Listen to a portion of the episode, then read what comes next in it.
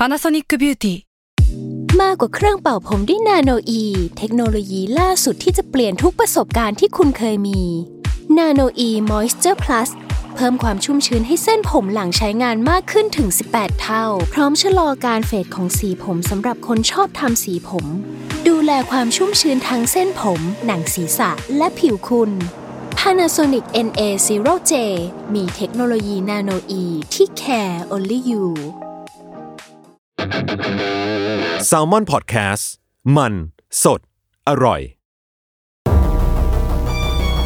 ทฤษฎีสมคบคิดเรื่องลึกลับ สัตว์ประหลาดฆาตกรรม ความลี้ลับที่หาสาเหตุไม่ได้ เรื่องเล่าจากเคสจริงที่น่ากลัวกว่า fiction สวัสดีครับ ผมยชญ์ บรรพพงศ์ผมธัญวัฒน์อิพภูดม นี่คือรายการ Untitled Case สวัสดีครับ สวัสดีครับ ยินดีต้อนรับเข้าสู่รายการ Untitled Case episode ที่ 37 ครับผม 37 นะครับ ใช่ครับ เมื่อกี้เมื่อกี้ขอสารภาพบาปก็คือเราต้องอัด take สองกันเพราะว่าเมื่อกี้ผมจำตอนผิดเนาะไปจำเป็นตอน 38 แล้วพี่ทันก็ไม่ขัดอะไรผมเพราะว่าก็ไม่มีใครจำได้ทั้งคู่ สมก็เป็นรายการ Untitled Case จริงๆครับผมโอเควันนี้เรามาอยู่กันใน topicิกอะไรพี่ทัน ก่อนไป topic มีอัปเดตเรื่องหนึ่งได้ไหมอ๋อเออเออใช่ใช่ใช่ใช่พี่ทันอยากพูดเรื่องนี้นี่ เออคือ ถ้าถ้าถ้าจำมันได้อะ อันถ้าเราเคสสักอีพีหนึ่งที่เราจำไม่ได้แล้วอีพีไหนอีพีมนุษย์ต่างดาวหรืออีพีองค์กรลับปะวะ เออเออเออเราพูดถึงชื่อคนหนึ่งที่เขาชื่อว่าคุณเดวิดไอซ์อะครับ น่าจะเป็นตอนคุณไอซ์เอเนี่ยเลียนตอนเจ็ดไม่แน่ใจว่ะ ผมสลืมสลืมหมดแล้วอ้าวคุณไอซ์เนี่ยเป็นเจ้าของทฤษฎีที่พูดว่า จริง ๆ แล้วอะ มันมีสิ่งที่เรียกว่ามนุษย์กิ้งก่าอยู่ในโลกเราอะ อ่างั้นตอนที่องค์กรลับ มนุษย์ลักิ้งก่าไปฆ่าคนน่ะ แล้วก็ไปเออปลอมตัวไปแฝงตัวเอาเนื้อหนังคนมาใส่อะ เออเออเออแล้วก็คนเนี้ยเป็นแบบเข้าใจว่าเป็นแบบอินฟลูเอนเซอร์เบอร์เบอร์ต้นๆของทฤษฎีนี้เลยอะอินฟลูเอนเซอร์ของทฤษฎีนี้ แล้วล่าสุดเว้ยแกก็ยังคงอิทธิพลต่อเว้ยคือว่าในช่วงนี้มันมีพวกโคโรนาไวรัสอะอืมแกก็ฟอร์มร้อนแรงเว้ยยชญ์คือเฮ้ยแกไปมีทฤษฎีใหม่มาว่า แกเป็นคนช่วยปั้นกระแสว่า ไอโควิด เนี่ยแม่งเออมากับ เสา 5G เว้ย อ๋อ อ๋อ นี่คือแกเองเหรอเนี่ย เออโอ้ไม่รู้ไม่รู้ว่าแกเป็นแกเป็นต้นทางเหมือนแต่แกเป็นคนที่เอาด้วยอะ โอ้โอเค ผมรู้แล้ว ผมรู้แล้ว คือรู้ฟอร์มตัวว่าต่อเนื่องเลยอืมแล้วล่าสุดต่อเนื่องคือว่าเราเพิ่งไปอ่านข่าวมาคือแกโดนบล็อกแล้วเว่าจาก Facebook จากโอ้โหทวิตเตอร์จาก YouTube คือแบบ ทุกคนเอาคนที่แกออกไปหมดเลยอะอืมมคือแบบมึงอันตรายแล้ว ก็ก็ก็ต้องขอแสดงความเสียใจกับแกมาณที่นี้ด้วยนะครับ ครับ แล้วก็มีอีกเรื่องอัปเดตคือเรื่อง UFO ครับอ่าที่เป็นข่าวร้อนแรงเมื่อประมาณอ่าข่าวร้อนแรงอาทิตย์ที่แล้ว ใช่ มีคนเจอแล้วแล้วเขาคิดว่าเออเนี่ยมันจะเป็นสัญญาณบอกว่าเราเจออยู่กับอะไรแปลกๆหรือเปล่าอะไรเงี้ยในข่าวมันไม่ได้มันไม่ได้สามารถ confirm ได้นะว่าไอไอวัตถุลึกลับบนท้องฟ้านั่นนะมันเป็นของมนุษย์ต่างดาวจริง ๆ หรือเปล่าอะอืมอืมอืมมันมันมันสามารถมาได้จากทั้งเป็นโดรนก็ได้อะนึกออกปะถ้าเออพูดแบบมีเหตุผลหน่อยมันเป็นมันเป็นโดรนของต่างชาติก็ได้ มันเป็นเครื่องบินแบบใหม่ของ ของคู่แข่งอเมริกาก็ได้ที่อเมริกาไม่รู้อะ อืม อันนี้ก็น่าสนใจนะมันเออแต่พอมันเป็นถูกถูกอยู่ในธีมคำว่า UFO ปุ๊บอะคนมันคิดถึงภาพเอเลี่ยนอย่างเดียวไงอืมอืมอืมจริงๆแล้วอย่างที่เราเคยคุยคุยกันถึงเรื่องพวกทฤษฎีสมคบคิดกันมา อืมไอ UFO เนี่ยแม่งอาจจะมาจากในใจกลางโลกก็ได้นะอ๋อเออที่ที่โลกกลวงใช่ไหมโอ้โหแต่ก็ได้สาระครับช่างมันเลยครับ มันดูมีอะไรหลากหลายเนาะ เออเราก็ก็หวังว่ารายการนี้จะทำให้คนคิดถึง UFO ในภาพที่หลากหลายมากขึ้นก็ได้เออหลังจากที่เกริ่นกันมาอย่างยาวนานก็คือตอนแรกเราจะกะจะเกริ่นกันแป๊บเดียวนะทำไมมันดูยาวนานจังเลยวะไม่มันมันอันอันมาหลายเรื่องไงเออเออเออครับจริงๆ คือความความเซเรียลของ UFO หรือว่าอะไรก็ตามที่พี่ธันเพิ่งเล่าไปเนี่ย มันก็ดูค่อนข้างที่จะเข้าแก๊ปกับธีมที่เราเอามาเล่าในวันนี้เหมือนกันเนาะซึ่งมันก็คือเรื่องของเกมลึกลับหรือว่าเกมที่มัน น่ากลัวหรือว่าเกมที่มันมีคอน spiracy ต่างๆเยอะแยะมากมายอืมซึ่งมันก็จะตีความรวมไปได้ทั้งวิดีโอเกมที่ที่เป็นเกมที่เราเล่นกัน หรือว่าครับจะเป็นเกมที่แบบเป็นในเชิงการแข่งขันในชีวิตจริงก็ได้ ถ้าถ้าพูดอีกแบบหนึ่งคือ เกมที่เป็นคอนโซลปะเออใช่ใช่ใช่แล้วก็เกมที่เกมแบบในหนังเรื่อง Saw อะ หรือในหนังเออเรื่องจุดสามเกมสยองอะ มันก็อืมมีเกมเป็นเฉดนั้นด้วยเหมือนกันน่ะใช่ ทั้งหมดเนี้ย ครัยบก็คือคือเป็น concept ของคำว่าเกมที่เราจะเอามาเล่าใน episode นี้นี่แหละ ครับผมวันเนี้ยผมขอเริ่มก่อนครับผม ผมขอเกริ่นก่อนอย่างนี้ดีกว่าว่าพี่ทันเนี่ย ชอบเล่นเกมปะก็ชอบนะ มีเกมอะไรบ้างพี่ที่พี่เล่นเอาตอนนี้เหรอ เออเออแต่เล่นไม่บ่อยก็เล่น PUBGหรอพี่เล่น PUBG ด้วยเหรอในมือถือเนี่ยนะเออจริงเล่นเหรอ Free Fire ที่ที่เมื่อก่อนเล่นก็ได้หรือว่าที่เป็นช่วงเกนี้เกมช่วงนี้เล่นช่วงนี้เล่น PUBG กับ Free Fire เยอะเพราะว่าแล้วมันเออแล้วก่อนหน้านี้พี่ก่อนหน้านี้ที่แบบเป็นเกมก่อนหน้านี้ก็เล่นหลายเกมแหละ สมมติเป็น RPG อะไรเงี้ยแต่ว่ามันมีเกมหนึ่งที่เราติดค้างคาใจมานานมากเว้ยซึ่งเล่นมาปีสองปีนี่แหละมันคือเกม Doki Doki Literature Club อะเหมือนเคยอ๋อพี่ที่พี่ทันเคยแชร์ใน Facebook ป่ะที่มันเออเป็นมันเกมคือญี่ปุ่นเกมป่ะคือเบื้องหน้าเกมไอ้ Doki Doki Literature Club เนี่ยมันเหมือนจะเป็นอืมเกมจีบสาวอะอืมอืมอืม แต่พอเล่นถ้าถ้าเล่นไปเรื่อยๆแล้วไอ้เฮียแม่งไม่ใช่จีบสาวเว้ยแม่งจิตแตกได้เลยอะเออเออเออประมาณนี้แหละ ไว้เท่านี้ดีกว่าเดี๋ยวเดี๋ยวคนก็ครับหาว่าไป spoil เกมเนาะครับก็จะบอกว่าจริง ๆ แล้วอะคนเรากับเกมมันก็เติบโตมา แทบจะควบคู่กันเนาะมันก็คงอืมมีคนเปอร์เซ็นต์น้อยมากแหละที่แบบเติบโตมาโดยไม่เคยเล่นเกมเลย คือผมว่ามันก็ต้องมีช่วงชีวิตหนึ่งแหละที่ที่เราจะลุ่มหลงไปกับเกมบ้างมากไม่มากก็น้อยเนาะ มันก็มีเกมเกมหนึ่งที่คือเชื่อว่าทุกคนน่าจะเคยได้ยินหรือว่าเคยเล่นก็คือเกมที่ชื่อว่า The Sims เนี่ยแหละ อืมเออพี่ทางเคยเล่นไหมเคยเล่นตอนเด็กๆแต่โตมาไม่ค่อยได้เล่นแล้ว คือส่วนตัวผมไม่ไม่เคยเล่นเดอะซิมเว้ยคือมันแม้ว่ามันจะเป็นเกมในตำนานแค่ไหนก็ตามอะเนาะคือผมอะไม่ไม่รู้สึกว่าผมอยากจะไปควบคุมวงการชีวิตใครผมก็เลยไม่ไม่ได้อยากเล่นเกมนี้ แต่ว่ามีมีเพื่อนผมคนหนึ่งใน Facebook อะทักมาบอกว่า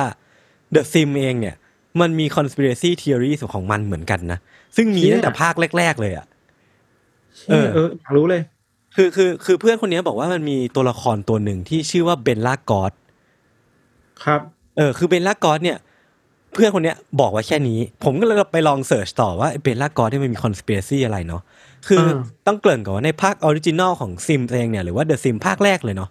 มันจะมีตัวละครหนึ่งที่ชื่อว่า Bella Goth นี่แหละ ซึ่งเธอก็เป็นตัวละครแบบ คุณแม่สุดแซ่บอะก็คือแต่งตัวเฟี้ยวแล้วก็ดูสวย คือคุณ Bella เนี่ยแต่งงานกับเพื่อนสนิทสมัยเด็กที่มีชื่อว่า Mortimer Gothแล้วก็ทั้งคู่ก็มีลูกด้วยกันชื่อว่า Cassandra แล้วก็ Alexander คือทั้งทั้งทั้งครอบครัวเนี้ยใช้ชีวิตอยู่กันอย่างร่ำรวยมากๆ คือเป็นครอบครัวที่มีฐานะ แต่ต้องบอกทุกคนอีกทีหนึ่งนะว่าเนี่ยเป็นเป็นครอบครัวใน Sims นะไม่ใช่เป็นครอบครัว story ในในเกมเออเออเออไม่ใช่ชีวิตจริงนะเออ คือภาคแรกอะออกมาก็มีครอบครัวนี้แล้วก็มีคุณ Bella Goth ที่ใช้ชีวิตอยู่ในโลกแห่ง The Sims เนี่ยแหละ แต่ว่าจู่ๆอะพี่ พอเมื่อ The Sims ภาคสองถูกปล่อยออกมา อยู่ดี Bella ก็หายตัวไปจากเนื้อเรื่องแบบดื้อๆเลยอะทั้งที่คนในครอบครัวของคุณ Bella เนี่ย ก็ยังอยู่กันครบนะ คุณพ่อก็ยังอยู่ลูกสาวสองคนก็ยังอยู่ แต่คุณ Bella หายไปไหนก็ไม่รู้อะปล่อยให้แบบแฟนๆงงอะแล้วก็ออกมาตั้งข้อสงสัยกันว่าเฮ้ย Bella มันหายไปไหนวะเอออ่า คือโดยตัวเกมอะครับพยายามอธิบายว่าการหายตัวไปของ Bella มันเกิดขึ้นจากเหตุการณ์เหตุการณ์หนึ่ง คือเบลล่าเนี่ยถูกพบเห็นครั้งสุดท้ายที่บ้านของดอนลอทาริโอก็เป็นตัวละครในเกมอีกอีกคนหนึ่งนั่นแหละ คุณดอนลอทาริโอเนี่ยที่บ้านของเขาเองเนี่ยเขาพยายามที่จะมีความสัมพันธ์เชิงโรแมนติกกับเบลล่า แต่ว่าเบลล่าเนี่ยทำการปฏิเสธไป แต่ว่าความวายป่วงก็คือแบบคุณดอนนั้นน่ะตอนนั้นน่ะกำลังคบหากับลูกสาวของ เบลล่าอยู่เว้ยที่มีชื่อว่าคาซันดราเนี่ย เออ คือทำให้ตอนนั้นอะพอเกมมันออกมา hint อะคำใบ้อย่างเงี้ยว่าว่าสถานที่สุดท้ายที่มีการพบเห็นเบลล่าคือที่บ้านของคุณดอนเนี่ย มันทำให้มีคนมาสันนิษฐานว่ามีทฤษฎีออกมาเยอะแยะมากมายว่าเบลล่าอาจจะถูกลักพาตัวไปโดยเอเลี่ยน ที่บนดาดฟ้าบ้านของดอนก็ได้ เดี๋ยวนะเดี๋ยวนะเอเอเลียนในซิมเหรอเออใช่คือคือ เท่าอ่าที่เท่าที่อ่านมา พี่เขาบอกว่าบนดาดฟ้าบ้านของคุณดอนเนี่ย มันจะมีกล้องโทรทรรศน์อยู่ ซึ่งอ่ามันเป็นสถานที่ที่ตัวละครในซิม หรือว่าผู้เล่นเองเนี่ยจะสามารถใช้สถานที่เนี้ยเป็นสถานที่ในการคุยกับเอเลี่ยน หรือว่าติดต่อสื่อสารกับเอเลี่ยนได้อะเออโอเคครับ คนก็เลยสงสัยว่าอะคุณเบลล่าเนี่ย อาจจะโดนเอเลี่ยนบนดาดฟ้าของบ้านดอนอะจับตัวไปทำการทดลองแล้วก็ไม่ได้ถูกปล่อยกลับลงมาก็ได้อ่าอ่าแล้วมันก็มี detail อีกอย่างหนึ่งก็คือ ตอนนั้นดอนน่ะกำลังคบหากับสองสาวที่มี สายเลือดเอเลี่ยนอยู่อะก็คือเป็นเป็นลูกเครื่องเอเลี่ยนอะเขาก็เลยอาจจะขอให้พวกเธออะทำเหตุการณ์นี้ก็คือการช่วยกันลักพาตัวเบลล่าไปบนบนฟ้าบนอวกาศก็อย่างนี้ก็ได้ เออเออไปจงเกลียดจงชังอะไรกับเบลล่าวะก็คือเบลล่าปฏิเสธรักแกนั่นแหละ ก็คือเหมือนว่าอ๋อดอนแค้เป็นนแค้นเออ เป็นคนเจ้าชู้ เบลล่าไม่รับรักก็คือแค้นก็แบบหาวิธีอ่าแก้แค้นไปเรื่อย เออ นี่ขนาดเป็นเป็นตัวละครในเกมนะ คือ แค่มันมีดีเทลอะไรบางอย่างอะคนมันก็พร้อมในจินตนาการนะพี่ เออแล้วเราอยู่เราดีคิแบดว่าบมันพร้อมพร้อมจะเชื่อแหละเพราะมันเกมมัน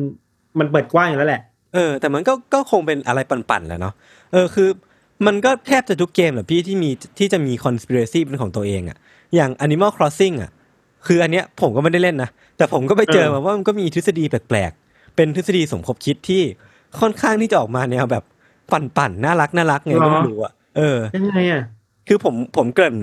Animal Crossing สำหรับคนที่ไม่เคยเล่นก่อนแล้วกันเนาะมันก็จะเป็นการที่ให้ผู้เล่นเนี่ยไปใช้ชีวิตอยู่บนเกาะแห่งหนึ่งที่บนเกาะนั้นน่ะก็จะมีตัวละครเป็นสัตว์ต่างๆ เยอะแยะมากมาย ตั้งแต่หมาแมวนก แล้วก็กระต่ายหรือว่ามีเต่าด้วยนะเท่าที่เห็นน่ะมันจะมีตัวละครอยู่ตัวหนึ่งครับที่มีชื่อว่า Zipper T Bunny คือ Zipper T Bunny เนี่ยเป็นกระต่ายสีเหลืองตาโต ซึ่งในเกมเนี้ยมันมีดีเทลหลายอย่างหรือว่าเนื้อเรื่องหรือว่าบทพูดหลาย ๆ อย่างอะที่ทำให้คน เล่นเกมเนี้ยหรือว่าผู้เล่นเนี่ยสงสัยว่าไอ้กระต่ายตัวเนี้ยมันน่าจะเป็นคนใส่ชุดคอสตูมอะไม่ใช่สัตว์จริง ๆอะอ่าอ่าเออ และทั้งที่ที่บนเกาะนั้นอะไม่มีใครเป็นเป็นคนเลยนะพี่ยกเว้นตัวผู้เล่นเองอะแต่ว่าไอ้ไอ้ซิซิปปเปเปออร์ทีขึ้นมาเลยนะเออไอ้ซิปเปอร์ทีบันนี่เนี่ยอาจจะเป็นลุงที่ไหนก็ไม่รู้หรือว่าเป็นป้าที่ไหนไม่รู้ใส่ชุดกระต่ายอยู่อะปลอมตัวเป็นกระต่ายสีเหลืองนะพี่เชื่อคลิปปี้อะ เออ คือ detail ที่คนมันมันออกมาสงสัยตัวซิปเปอร์ทีบันนี่เนี่ยมันมันเป็นดังนี้พี่ คือในภาคก่อนๆของ Animal Crossing อะ เมื่อไหร่ก็ตามที่ซิปเปอร์ทีบันนี่เนี่ยมาเยือนที่เกาะแห่งเนี้ยครับ บทพูดของ NPC บางตัวในเมืองอะ มันจะเป็นบทพูดที่แบบว่า พวกเขาอะ มีความกลัวต่อเจ้ากระต่ายตัวเนี้ยที่มีชื่อว่าซิปเปอร์ทีบันนี่อะบอกว่าไม่รู้อืมว่าเป็นใคร ไม่รู้ว่ามันจะมาทำร้ายอะไรหรือเปล่า หรือแม้กระทั่งว่า NPC บางคนน่ะ พูดออกมาเลยนะ ว่าสงสัยว่ามันอาจจะเป็นคนใส่ชุดอยู่ก็ได้อะอ่าเออ คือโอ้โหขนาด NPC ในเมืองมันยังสงสัยกันเองอะแล้วมีเหรอผู้เล่นมันจะไม่สงสัยอะพี่ แล้วก็ที่น่าขนลุกก็คือในภาคก่อนๆนะครับ เวลาผู้เล่นไปคุยกับซิปเปอร์ทีบันนี่เนี่ย มันจะมีบทพูดที่พูดออกมาประมาณว่าการวิ่งเนี่ยหรือว่าการออกกำลังกายอะมันจะทำให้ข้างในหน้ากากที่เขาสวมใส่อยู่อะมันร้อนแล้วก็มีแต่เหงื่อ แล้วก็ทำให้ตัวเองเนี่ยหายใจลำบากภายใต้หน้ากากนี้อะเฮ้ยคือคือมันพูดออกมาชัดขนาดเนี้ยโอ้โห หรือว่ามันเป็นคนอ่าใส่ชุดจริง ๆ ก็ไม่รู้อะอ่าเออสำหรับคนที่เล่นเกมนี้ผมก็หวังว่าการฟังทฤษฎีนี้จะทำให้การเล่นของคุณไม่เหมือนเดิมอีกต่อไปแล้วกันเราว่าต้องไปดูแล้วแหละว่ามีอะไรอยู่ข้างในกระต่ายหรือเปล่าเออเออเออแล้วก็มันจะมีมีมีเรื่องราวอีกอย่างหนึ่งก็คือ เวลาผู้เล่นเนี่ย อ้อมไปพูดคุยกับซิปเปอร์ทีบันนี่ข้างหลังอะ ด้านหลังอะครั บบทพูดของมันเนี่ย มันจะเปลี่ยนไปเหมือนแบบอารมณ์โกรธอะทำไมไม่พูดต่อหน้าทำไมไม่หันหน้ามาคุยกัน พี่ทันรู้ไหมเพราะอะไร เพราะว่า เพราะว่าด้านหลังของไอ้ซิปเปอร์ทีบันนี่อะมันมีซิปอยู่เว้ยอ๋อเออ มันมีซิปอยู่เพราะฉะนั้นเวลาผู้เล่นอะไปคุยด้านหลังของไอ้ตัวเนี้ย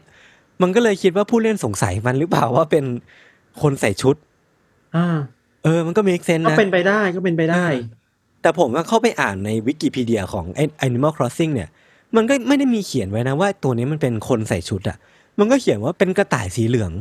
เท่านั้นเองอะที่มีซิปอยู่ด้านหลังอะ แต่ก็ไม่ได้มีคำอธิบายจากผู้ทำเกมว่าตัวเนี้ยมันเป็นสัตว์จริง ๆ หรือว่าเป็นคนใส่ชุดกันแน่ แต่ว่ามันก็น่าเชื่อถือประมาณหนึ่งป่ะใช่ คืคืออมันสำหก็รับมีเหผตุมผลรองรับประมาณหนึ่งอะเออสำหรับผมข้างในมันต้องเป็นลุงหัวโล้นๆแน่นอน แล้วมันก็มีทฤษฎีปั่นๆ อย่างเช่นว่าอิซาเบลเนี่ยอิซาเบลเป็น NPC น้องหมาตัวหนึ่งที่แบบค่อนข้างน่ารักเลยแหละ แต่ว่าครับมันจะมีคนสงสัยว่าอิซาเบลเนี่ย เป็น alcoholic ทำไมอะรู้จักยังไงอะ เพราะว่าบนโต๊ะทำงานของอิซาเบลอะพี่ มันจะมีแก้วแก้วหนึ่งที่แบบใส่ของเหลวสีน้ำตาลไว้อยู่อะอืมซึ่งคนก็สงสัยว่าของเหลวสีน้ำตาลนั้นอะ มันอาจจะเป็นวิสกี้ก็ได้อะ มึงก็สังเกตเก่งเนาะรวมถึงว่ามันจะมีคลิปหลุดของอิซาเบลออกมาว่า เป็นอิซาเบลตอนเมาแล้วเต้นอยู่อะพี่อ่าคือผมก็ไม่รู้ว่าคลิปมันหลุดมาจากไหนนะแต่ว่าพอมันมีสองหลักฐานเนี้ยคนก็เลยสงสัยว่าอิซาเบลเนี่ย น่าจะเป็นหมาน้อยที่มีนิสัย alcoholic ก็ได้อะคือคนมันก็ช่างจินตนาการ ก็ไปเรื่อยอะ เออ แล้วก็มีอันหนึ่งที่ผมชอบมากก็คือ ในเกมเนี่ย อย่างที่ได้บอกไปว่า ตัวละครหรือว่าสมาชิกบนเกาะเนี่ย มันจะเป็นสัตว์สัตว์ทั้งหมดเลยถูกปะครับ แต่ว่าในสัตว์เองเนี่ยหรือว่าบนเกาะนั่นเองอะ มันก็จะยังมีสัตว์ที่เป็นสัตว์จริง ๆ อยู่อะ อย่างเช่นนกตัวเหลืองๆหรือว่าตัวเต่าตัวเตี้ยๆหรือว่าหมาจริง ๆ ที่เป็นสัตว์เลี้ยงอะอืมเออ มันทำให้มีคนออกมาตั้งข้อสังเกตไว้พี่ว่าทำไม นกตัวเนี้ย ถึงมีรูปร่างลักษณะเป็นคนและกลายเป็น NPC แต่ทำไมนกสีเหลืองพันธุ์เนี้ยถึงเป็นได้แค่สัตว์ธรรมดาตัวหนึ่งบนเกาะ หรือว่า เรื่องราวใน Animal Crossing อะมันจะเป็นเรื่องราวในอีกไทม์ไลน์หนึ่งที่มีการคัดเลือกโดยธรรมชาติที่มีการแบ่งแยกสายพันธุ์ของนกอย่างชัดเจนว่าแบบนกมันอาจจะอีโวกลายมาเป็นคน แล้วก็นกที่ไม่ได้อีโวกลายเป็นคนก็ไปกลายเป็นสัตว์เหมือนเดิม เป็นคู่ขนานกันไปปะเออเออเออเออก็น่าสนใจเหมือนกันนะอันเนี้ย อืม แต่ว่าทฤษฎีหรือว่าเรื่องราวเหล่านี้ครับ มันก็จะเป็นทฤษฎีที่ค่อนข้างที่จะปั่นๆเนาะแต่ว่ามันก็จะมีบางอันที่ค่ อนข้างที่จะเกี่ยวพันกับชีวิตคนจริง ๆ ด้วย อย่างเช่นว่ามันมีเรื่องราว conspiracy ของเกมโปเกมอนเอออันนี้คือเหมือนจะเคยได้ยินอยู่มันนะเคยได้ยินใช่ไหมมันเป็นภาคแรกเลยอะพี่ภาคภาค red and blue เลยอะอ่าเออที่ไอเมืองแปลกๆเลยปะเออ มันเป็นเรื่องราวของเมือง Lavender Town คืออ่าในเนื้อเรื่องอะพี่ Lavender Town เนี่ย มันเป็นเมืองที่ตั้งของสุสานโปเกมอนอะ คือมันจะมีแบบว่าเป็นหลุมศพของโปเกมอนเป็นพันเป็นหมื่นตัว มาฝังกันอยู่ที่เมืองเนี้ย แล้วก็มันก็จะมีตึกหลอนๆหรือว่าถ้าถ้าอ่านในมังงะเนี่ย Blue กับ Red ก็จะไปเจอกันในตึกแห่งเนี้ยแล้วก็มันก็จะเจอโปเกมอนอย่างเช่นตัวผีๆหรือว่าตัวที่มันหลอนๆน่ะแล้วมันก็จะมีแบบหมอกปกคลุมเมืองนี้ตลอดเวลา ซึ่งครับในเวอร์ชัน original ของญี่ปุ่นนะครับ เมื่อผู้เล่นเข้ามาที่เมืองเนี้ยมันจะได้ยินเสียงเพลงเพลงหนึ่งดังขึ้นเว้ยมันจะเป็นเพลงนี้นะอ่า คือไอ้เพลงเนี้ยครับ เท่าที่อ่านมานะ มันบอกว่าเพลงเนี้ยมันทำให้เด็กในญี่ปุ่นน่ะ พากันฆ่าตัวตายกว่าสองร้อยคนน่ะ เนี่ยใหม่และทำนองนี้อีกแล้วคล้ายๆโมโมชาเลนนะหรือว่าเออหรือว่าเป็นเป็นแบบ scariest หรือว่าเป็นเป็น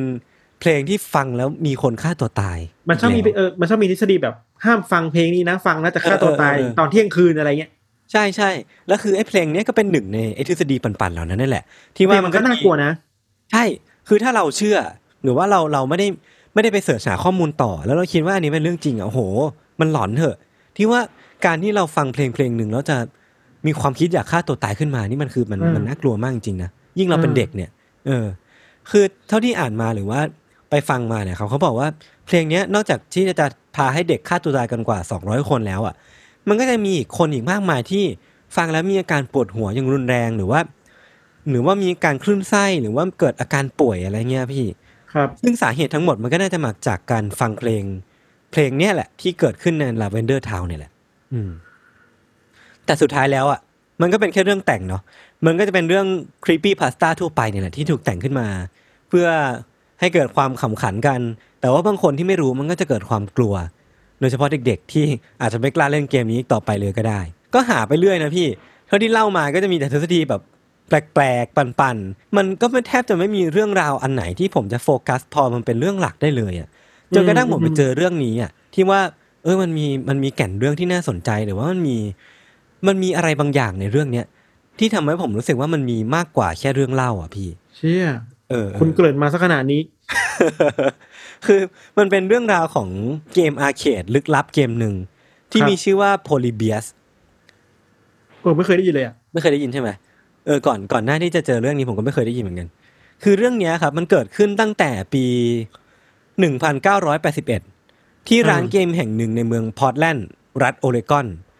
คือวันดีคืนดีอะพี่ จู่ๆที่ร้านเกมแห่งเนี้ยมันก็มีตู้เกมปริศนา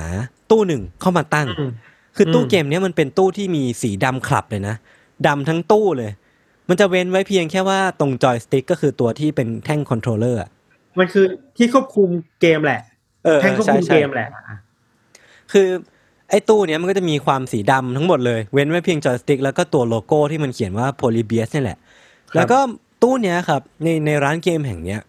มันได้รับความนิยมค่อนข้างที่จะรวดเร็วมากๆ ก็คือ มาตั้งในเวลาแป๊บเดียวอะก็มีคนมาต่อคิวเล่นเล่นกันอย่างเยอะแยะมากมายแหละอืมในยุคนั้นนะพี่มันเป็นยุคบูมของของตู้เกมอาเขตเนาะยุค 90 80 นั่นแหละ ก็คือการเล่นเกมอาเขตก็ดูน่าจะเป็นค่อนข้างเป็นที่นิยมแล้วก็เป็นส่วนหนึ่งของเราว่า pop อย่างนี้ culture ต้องอะต้องปูประมาณหนึ่งว่าเผื่อคนที่เกิดไม่ทันอะเออเออเออใช่ใช่อาร์เคดมันคือเหมือนเหมือนเป็นลานกว้างลานหนึ่งป่ะนะแล้วก็จะมีตู้เกมวาง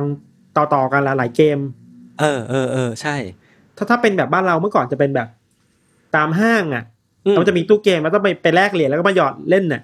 ใช่แล้วมันก็จะเป็นเป็นตู้เกมแทนที่เราจะไปซื้อเพลย์สี่หรือว่าซื้ออะไรเออมาเล่นที่บ้านอะไอ้ตู้เกมเหล่านี้ก็จะเป็นที่ที่ให้เราไปเล่นที่ร้านเออแล้วมันก็จะสามารถ challenge กับคนทั่วไปได้ที่มาเล่นด้วยกันได้ เออเออเออเออประมาณนั้นครับก็เป็นเป็นส่วนหนึ่งของ pop culture ที่ผ่านมาเนี่ยนะครับครับ คือในยุคนั้นน่ะอย่างอย่างที่บอกไปมันเป็นเป็นเป็นยุคยุคบูมของเกม arcade เนาะมันก็เลยอืมดูไม่น่าแปลกใจอะไรที่ เกมเกมหนึ่งที่มาใหม่อะจะเป็นที่ที่ได้รับความสนใจหรือว่าได้เป็นเป็นจุดสนใจของคนที่เล่นเกม ชื่นชอบการเล่นเกมอยู่แล้ว แต่ว่าในในเกม Polybius เนี่ยหรือว่าไอ้ตู้เกมแห่งเนี้ยมันมีอะไรบางอย่างที่ค่อนข้างที่จะพิเศษ แล้วก็แตกต่างจากตู้เกมทั่วไปครับคือในเรื่องเล่าอะครับ บอกว่าหากใครได้ลองเล่นไอ้เจ้าเครื่องโพลีเบียสนี้แล้วอะจะมีอาการคลื่นไส้ ปวดหัว แล้วก็อืมรู้สึกกระวนกระวาย จนถึงขั้นเก็บไปฝันน่ะ แต่ก็ไม่มีใครสามารถอืมหยุดเล่นเกมนี้ได้ คือเหมือนเหมือนเป็นเข้าขั้นเสพติดเกมเนี้ยมันเออมันมันเป็นเกมที่มีฤทธิ์มีอิทธิฤทธิ์ในการดึงดูดให้คนเล่นอย่างน่าพิศวงครับโดยลักษณะของเกม Polybius เนี่ยครับ จากเรื่องเล่านะ มันไม่ได้มีที่ยืนยันอย่างแน่ชัด เพราะมันก็ไม่ได้มีไฟล์เกมไม่ได้มีการบันทึกฟุตเทจอะไรอย่างชัดเจน คือบางคนก็บอกว่ามันเป็นเกมเขาวงกฏบางคนก็บอกว่าเป็นเกมปริศนาอืม บางคนก็เป็นเกมแก้ไขปัญหาต่างๆ โดยใช้ตรรกกะอะไรเงี้ยพี่ แต่มันก็ได้รับความนิยมอย่างน่าประหลาดเนาะซึ่งดูดูจากสไตล์เกมที่ที่อยู่ในเรื่องเล่าแล้วอะ่ะมันก็ดูไม่ได้เป็นเป็นเกมที่น่าจะคิดมากปะมันไม่ใช่เกมต่อสู้ไม่ใช่เกมยิงยิงๆแต่ทำไมมันถึงได้รับความนิยมก็ไม่แน่ใจเหมือนกันอาจจะเพราะตัวรูปร่างของไอ้ตัวตู้เกมด้วยปะนะ เออเออที่สีดำๆอะไรอย่างงี้ป่ะเราอืมอันนี้คิดแบบเร็ว คือส่วนที่แปลกประหลาดที่สุดของเรื่องนี้เลยก็คือ ทุกๆวันน่ะพี่าเมื่อร้านเกมใกล้จะปิดเนี่ย มันจะมีชายชุดดำลึกลับอะมาดูดเอาข้อมูลจากตู้ไปอะมาเสียบแฟลชไดรฟ์อะมาเสียบเอาอะไรสักอย่างอะ แล้วก็ดูดเอาข้อมูลที่มีคนมาเล่นไว้ทั้งวันอะ มาดูดเอาไปเว้ยแล้วก็หายตัวไปอย่างลึๆกชื่อลับนี้น่ากลัวนะ เออ คือเออเออเออเท่าที่เคยฟังมานะ ผมคิดว่าพนักงานอะ มันก็มีโอกาสที่พนักงานของของตู้เกมเนี้ย จะมาทำการเก็บเหรียญที่มีคนมาหยอดเล่นไป เอาไปเพื่อเพื่อไปเก็บยอดไปวัดยอดอะไรเงี้ย แต่ว่าไอ้ชายชุดดำลึกลับเนี้ยนอกจากที่จะมาดูดข้อมูลแล้วอะเขาไม่ได้เอาอะไรไปอีกเลยพี่ เหรียญเขาก็ทิ้งไว้อย่างนั้นอะเชี่ยแล้วชุดดำด้วยนะเออชายชุดดำใส่สูทเลย ใส่แว่นดำด้วยเชี่ยเออแต่ยุคยุคนั้นมันยังไม่มีฮาร์ดดิสก์ป่ะวะ หรือมีแล้วอะ ผมก็ไม่แน่ใจ ไม่รู้เหมือนกันว่า ว่า ว่าเอาอะไรไปดูดเอาข้อมูลไปแต่ว่าก็แต่ว่าอาจจะมันมีเขามีท่าทางที่ Floppy มามาดูดอะไรข้อมูลอะไรบางอย่างจากตู้ออกไปถูกป่ะใช่ใช่ใช่ใช่ใช่เออเออเออโดยหลังจากที่ Polybius เนี่ยมันถูกตั้งไปสักระยะเนี่ยครับ มันเริ่มที่จะมีข่าวคราวของคนที่ออกมาฆ่าตัวตายอะอ่ารวมไปถึงว่าหายตัวไปอย่างลึกลับในเมืองพอร์ตแลนด์เนี่ยพี่ แล้วก็จากการรายงานข่าวอะ มันดูค่อนข้างที่จะเชื่อมโยงกับการมีอยู่ของไอ้ตู้เกมอาร์เคดนี้แหละเออไม่ถึงว่ามันเกิดขึ้นไล่เลี่ยกันนี้หรอ ใช่คือ พอมันตั้งไว้สักอาทิตย์หนึ่งสองอาทิตย์อะมันเริ่มอืมที่จะมีข่าวคราวออกมาว่า มีคนฆ่าตัวตาย มีคนหายตัวไปอย่างลึกลับ แล้วก็หลังจากนั้นเวลาผ่านไปประมาณหนึ่งเดือนที่ตู้เกมโพลีเบียสเนี่ยมันเข้ามาอยู่ในร้านเกมแห่งเนี้ยจู่ๆอะมันก็ถูกยกออกไปแล้วก็ไม่มีใครพบเห็นหรือว่าได้ยินข่าวคราวจากมันอีกเลย แล้ว คดีก็หายไปหรือเปล่าเออ หายไปหมดเลย ไม่มีใครเชี่ยได้รับทราบข่าวคราวอะไรของมันอีกเลยเชี่ยเออเออเอเอออน่าสนใจลึกลับจัดเลย คือบางคนอะ ในเรื่องเล่านะบอกว่าตู้เกม Polybius เนี่ย มันเป็นหนึ่งในการทดลองของสหรัฐอเมริกา เรื่องนี้จะควบคุมพฤติกรรมคน หรือว่า hypnotize คน แต่ว่าก็ไม่ได้มีหลักฐานอะไรที่บ่งชี้ได้อย่างชัดเจน เออ ถ้าถ้าถ้าถ้าเราเป็นพวกสายพวกนักทฤษฎีสมคบคิดอะยช เออ แล้วเราอยู่ในยุคเวลาแบบนั้นน่ะอืมยุคยุค Stranger Things อะอืมเราเราคิดนะ เราจะหมกมุ่นกับว่าไอ้เหี้ยตู้นี้แม่งเป็น mind control คนเปล่าวะเออใช่ใช่ใช่ล้างสมองคนเปล่าวะหรือว่าถ้ามีรายการอันนี้คิดแบบบ้ๆบอๆถ้ามีรายการ Untitled Case ในสมัยนั้นน่ะ จะต้องเล่าถึงเรื่องนี้แน่นอนไม่ต้องมีทฤษฎีนี้แน่นอนว่าไอ้ตู้เนี่ยแม่งต้องเป็นการตู้ที่ควบคุมจิตใจคนน่ะเออเออเออคือ ต้องบอกก่อนว่าเรื่องเนี้ยมันเป็นหนึ่งใน Urban Legend เนาะหรือว่าตำนานเมืองธรรมดาทั่วไปนี่แหละ แต่ด้วยความที่มันเป็นกึ่งกึ่งๆทั้งว่าเรื่องราวมันก็ไม่ได้เวอร์มากขนาดที่ว่าจะเป็นเรื่องแต่งซะร้อยเปอร์เซ็นหรือว่าก็ไม่ได้จริงซะขนาดนั้น จนเราเชื่อว่าเป็นเรื่องจริงอะความน่าสนใจของมันก็เลยกลายเป็นว่า เรื่องเนี้ยมันดูเป็นเรื่องที่ก้ากึ่งอะว่ามันเป็นเรื่องจริงหรือว่าเป็นเรื่องแต่งกันแน่อืมแล้วแล้วด้วยความที่มันเป็นตำนานเมืองอะพี่อืมก็เลยไม่มีอะไรออกมาบ่งชี้ได้อย่างชัดเจนว่ามัน มีคนเนี้ยเป็นคนแต่งหรือว่ามีมีเรื่องเนี้ยเป็นเรื่องเรื่องต้นต่ออะอาอาจจะด้วยที่ว่ายุคนั้นน่ะไอการถ่ายรูปผ่านโซเชียลมีเดียหรือการการใช้กล้องเทคโนโลยีในการไปตามจับภาพคนนั้นน่ะมันยังยากไงอืมใช่เมื่อก่อนใช่สมมติถ้าเป็นยุคนี้สมมติเฮ้ยถ้ามีคนมามันก็ต้องมีคนแบบถ่ายรูปเก็บไว้อะอืม หรือว่าถ่ายคลิปเก็บไว้เอ้ยมันมีคนมาทำอะไรแปลกๆแล้วมันจะพูดถึงกันได้เยอะขึ้นน่ะ เออเออช่วงเวลานั้นมันคงทำได้ยากแหละ ใช่ใช่ใช่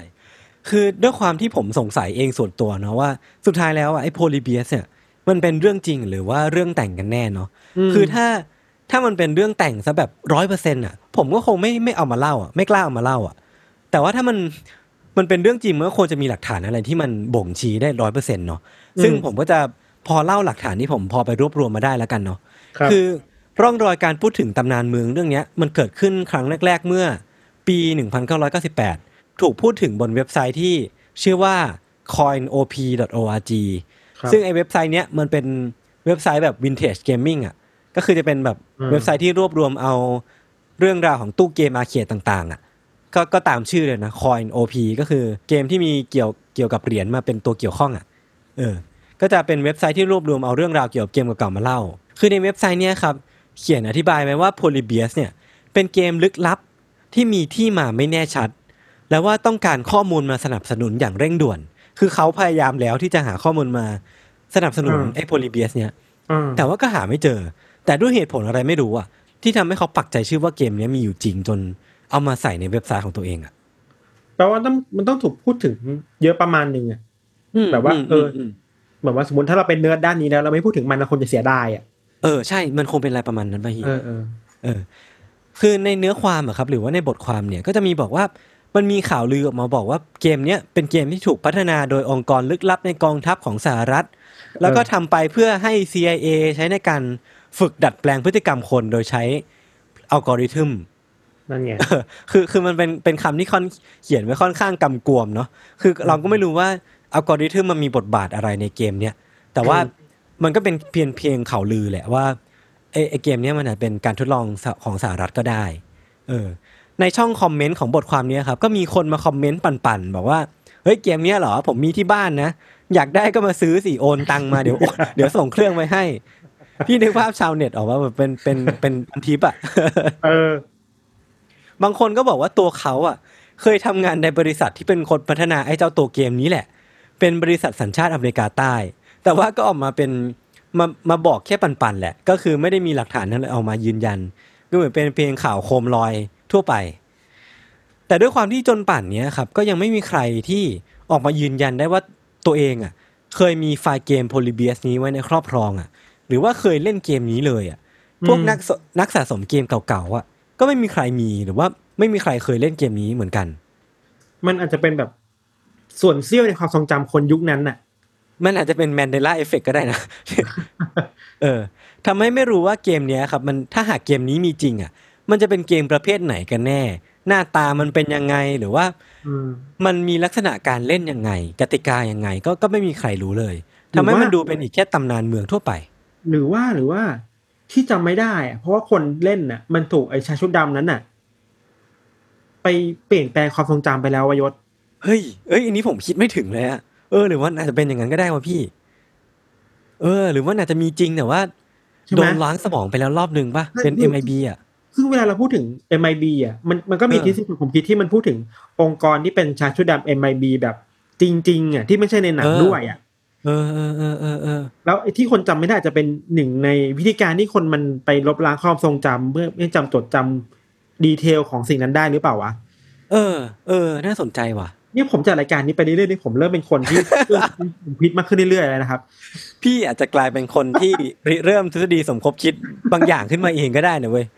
หลังจากนี้เราอาจจะไม่ต้องหยิบยกเคสของคนอื่นมาเล่าเราจะเล่าเราเล่าเล่าเรื่องเองเลย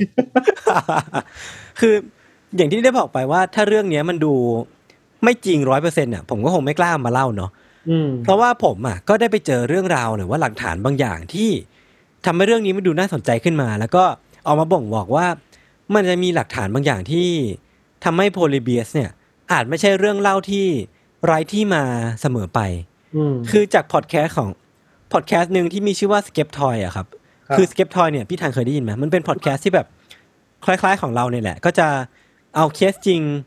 บนโลกใบเนี้ยมาทำการ debunk หรือว่ามาทำการเจาะลึกเข้าไปหาหลักฐานให้ให้มาบอกว่ามันเป็นเรื่องจริงหรือว่าเรื่องแต่งอะ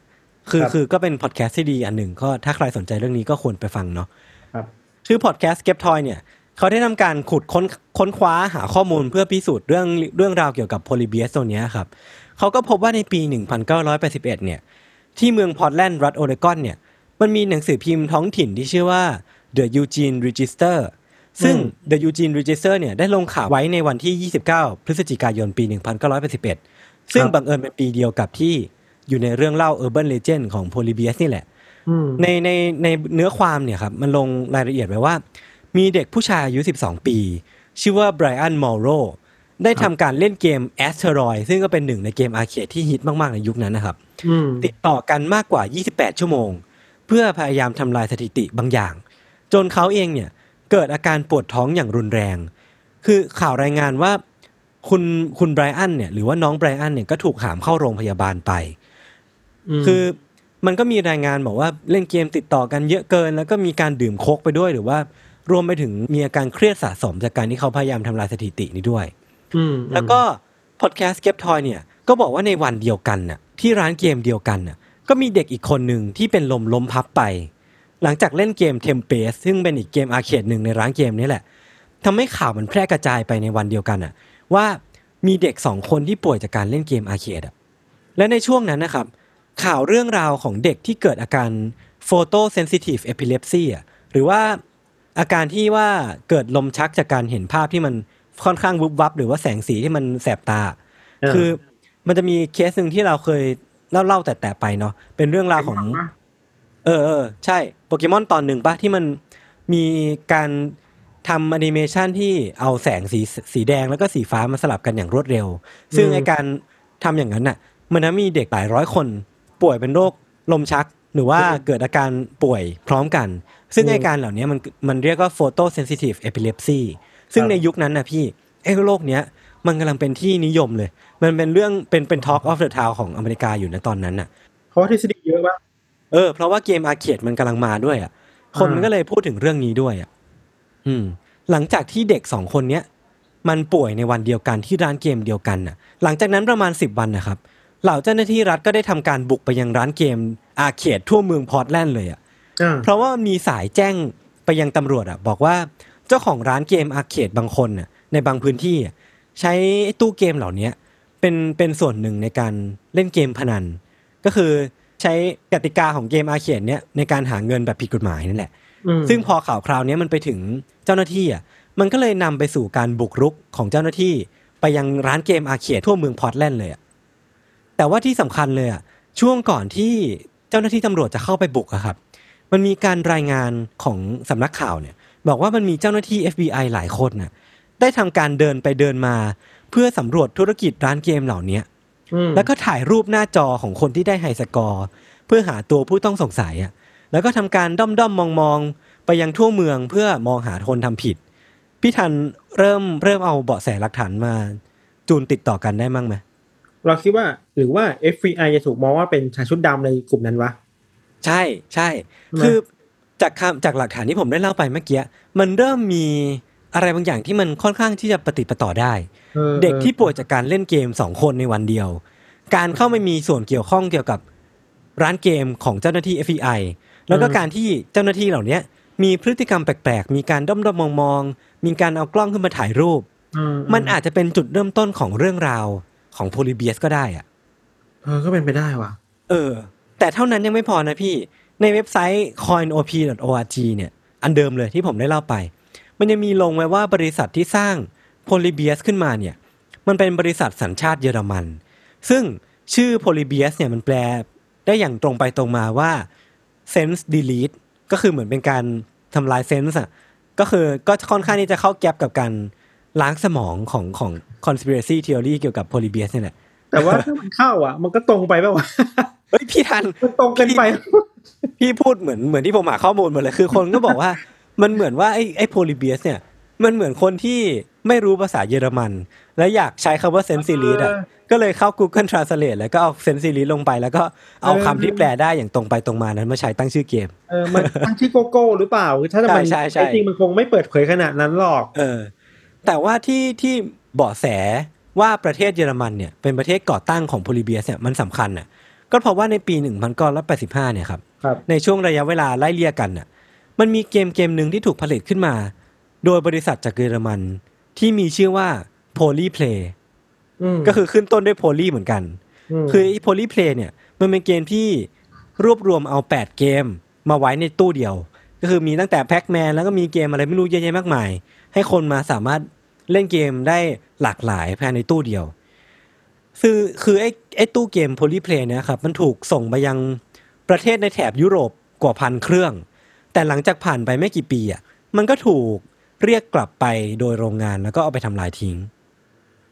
มันก็เลยกลายเป็นเกมที่หายตัวไปอย่างลึกลับ อืม กลายมาเป็นอีกหลักฐานหนึ่งไหมก็ก็มีเขาคงความเป็นไปได้อยู่นะ เออ คือตอนนี้เบาะแสทั้งหมดอะ มันมีเด็กสองคนที่ป่วยอืมจากการเล่นเกมภายในวันเดียว FBI มีพฤติกรรมแปลกๆ รวมไปถึงว่ามีเกมสัญชาติเยอรมัน ที่หายตัวไปอย่างลึกลับด้วย เออแล้วชื่อคล้าย ๆ กันด้วย เออ ทั้งสามอันเนี้ยมันก็เลยอาจจะกลายเป็นที่มาของคนคนหนึ่ง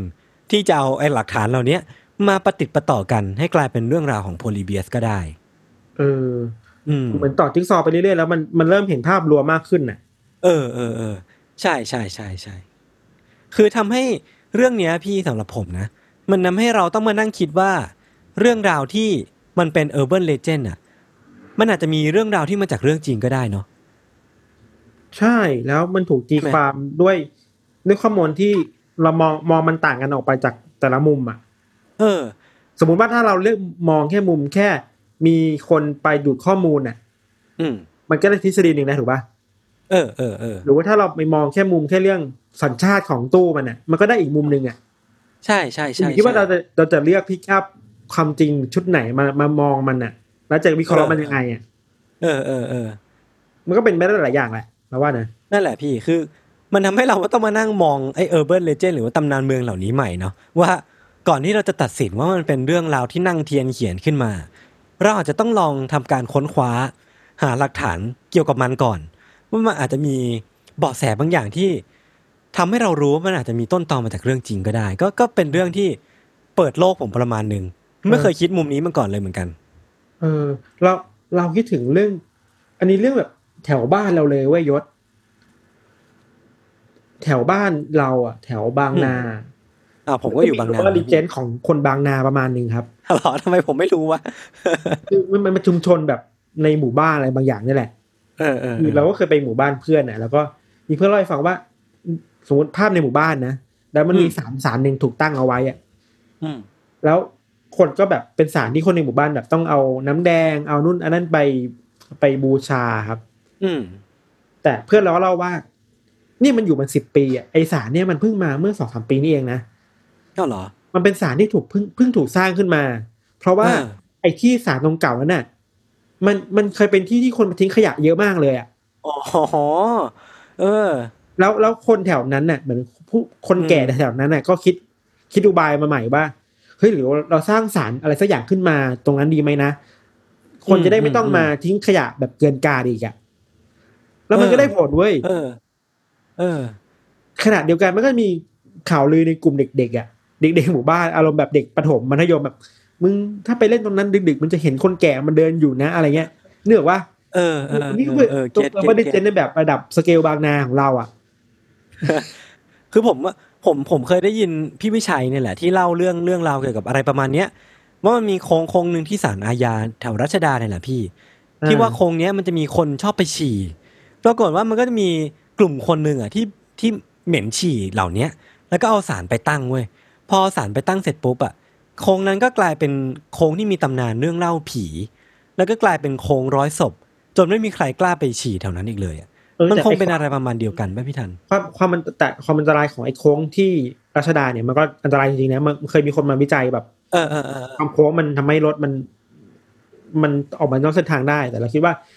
อืมแต่ออฟฟิศพวกเรามันอยู่รัชดาหรือว่าอืมแล้วมันก็เราก็เคยผ่านโค้งนั้นบ่อยๆอะอืมขนาดเราเป็นไม่ได้คนคนขับรถเราเป็นคนนั่งในแท็กซี่หรือนั่งในแกร็บอะเราจะเห็นว่ายังกลัวเลเอยอว่าถ้าเราขับกลางคืนเราต้องยังต้องชะลอเลยเพราะมันน่ากลัวมันเพราะกลัวเพราะสายไม่ได้กลัวเพราะโค้งอะ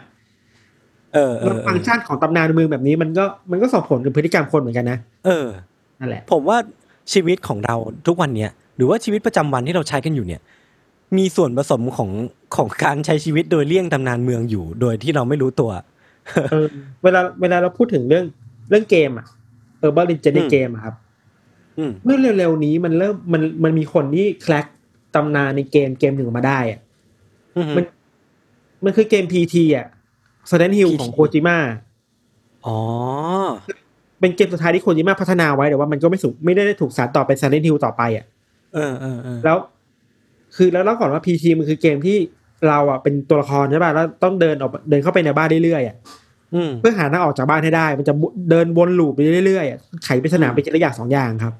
แล้วระหว่างทางเนี่ย เราต้องเจอกับผีตัวหนึ่งที่แบบโผล่ออกมาตลอดเลยเว้ยอ๋อผมเห็นเคยเห็นแล้วแล้วแล้วเออผีผีคนเนี้ยก็จะแบบ ออกมาส่งเสียงออกมาทำเข้าของให้มันหล่นทำให้เราตกใจทำให้จำสแกร์อะอืมแต่ว่ามันมีปริศนาหนึ่งที่ชาวเน็ตหรือชาวเล่นเกมสงสัยมาตลอดคือว่าทำไมเราถึงได้ยินเสียงของผีคนเนี้ยตลอดเวลาเลยอะ อืม แล้วมันก็มีคนแคลกเว้ยไม่ไม่แน่ใจว่าแคลกได้ยังไงคือแบบมันน่าจะเป็นแบบสายโปรแกรมเมอร์ที่เก่งๆนะครับเออไปแคลกรหัสเกมไปดูไปดูเบื้องหลังเกมไปดูวิวที่มันกว้างขึ้นน่ะอืมปรากฏว่าความจริงคือว่า ไอเหตุผลนี้เราได้ยินเสียงของผีคนนี้อยู่ตามหลังเรามาตลอดอะเพราะว่าไอผีตัวเนี้ยมันลอยอยู่ข้างหลังคนเล่นเกมมาตลอดเวลาเลยเว้ยคนน่ากลัวโคตรน่ากลัวเลยแล้วน่ากลัวจริง แล้วตอนที่เราไปเห็นภาพที่มันคนแคปมาในทวิตเตอร์เออไอเชี่ยคือแบบแม่งบินลอยตามเรามาเรื่อยๆอะเออผมเห็นรูปเหมือนกันคือแบบโอ้โหน่ากลัวจริงเออเออผมผมลืมนึกถึงเรื่องนี้ไปเลยอะซึ่งนี่ก็พอพี่ทันเล่าเรื่องนี้มา เรื่องที่พี่ทันเล่าเมื่อกี้ แม่งน่ากลัวกว่าเรื่องที่ผมเล่ามาทั้งหมดเมื่อกี้อีกแต่แต่แต่มันไม่ได้เป็น conspiracy theory แหละ แต่มันคือเออเออเออมันคือสิ่งที่คนทำพัฒนาเกมเขาวางไว้แต่เราไม่เคยเห็นน่ะแต่ใช่เออแต่ด้วยเทคโนโลยีที่เรามีอยู่วันนี้มันสามารถคลายเกมได้เนอะว่ามันสามารถไปทอนหัดเกมอะไรบางอย่างได้ มันทำให้เห็นภาพกว้างขึ้นและเห็นความจริงที่มันน่ากลัวมากขึ้นน่ะ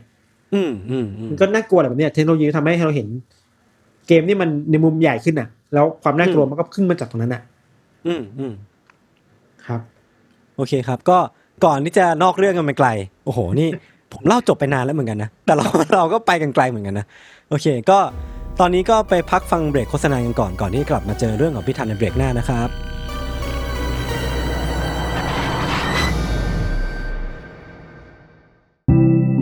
สวัสดีครับคุณผู้ฟัง พวกเรา Salmon Podcast อยากชวนคุณไปฟังรายการใหม่ในซีซั่น2ของพวกเรานะครับ Time Machine Party Game Podcast ที่เรากล้าบอกว่าเป็นเจ้าแรกในไทยที่ทำ Party Game Podcast นะครับ รายการนี้จะพาคุณและเพื่อนๆ ไปถ่ายคำถามง่ายๆ เกี่ยวกับไทม์ไลน์ของทุกเรื่องในโลก ว่าคุณรู้ไหมว่าข้อกอขอคอเนี่ยอะไรเกิดก่อน ผมขอแนะนำว่าให้ฟังในช่วงเวลาปาร์ตี้ หรือ moment ที่รวมกลุ่มเพื่อนกันนะครับ สามารถติดตามรายการนี้ได้ทุกวัน เพียง search ว่า Time Machine ในทุกช่องทางที่คุณฟังพอดแคสต์ครับ Time Machine Party Game Podcast คุณรู้ไหม อะไรเกิดก่อน โ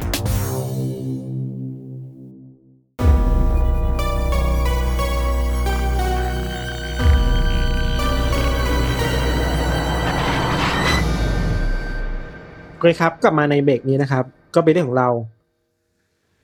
เรื่องของเราเนี่ยก็เป็นอาจจะไม่ใช่เกมแบบยศอะอืมอืมคือเกมมันจะเป็นแนวแนวแบบพวกคอนโซลอาร์เคดถูกป่ะอืมของเรามันไปสายแบบ เกมเป็นชีวิตจริงมั่งประมาณหนึงอะเราเล่าก่อนแล้วกันเดี๋ยวค่อยก็เห็นภาพมากขึ้นเนาะคือว่าอืมอืมเรื่องของเราเนี่ยมันเกิดขึ้นในอเมริกาในปีประมาณหนึ่งเก้าเจ็ดแปดครับ โอ้ก็ไล่เลี่ยกันเนาะอืม เออ จริง ๆ อะไอเวลาเราพูดพูดถึงตัวเลขหนึ่งเก้าเจ็ดแปดมันมีความสำคัญอะไรบางอย่างอยู่ด้วยนะเว้ยแต่แต่นี่เราเก็บไปเดี๋ยวคุยตอนท้าย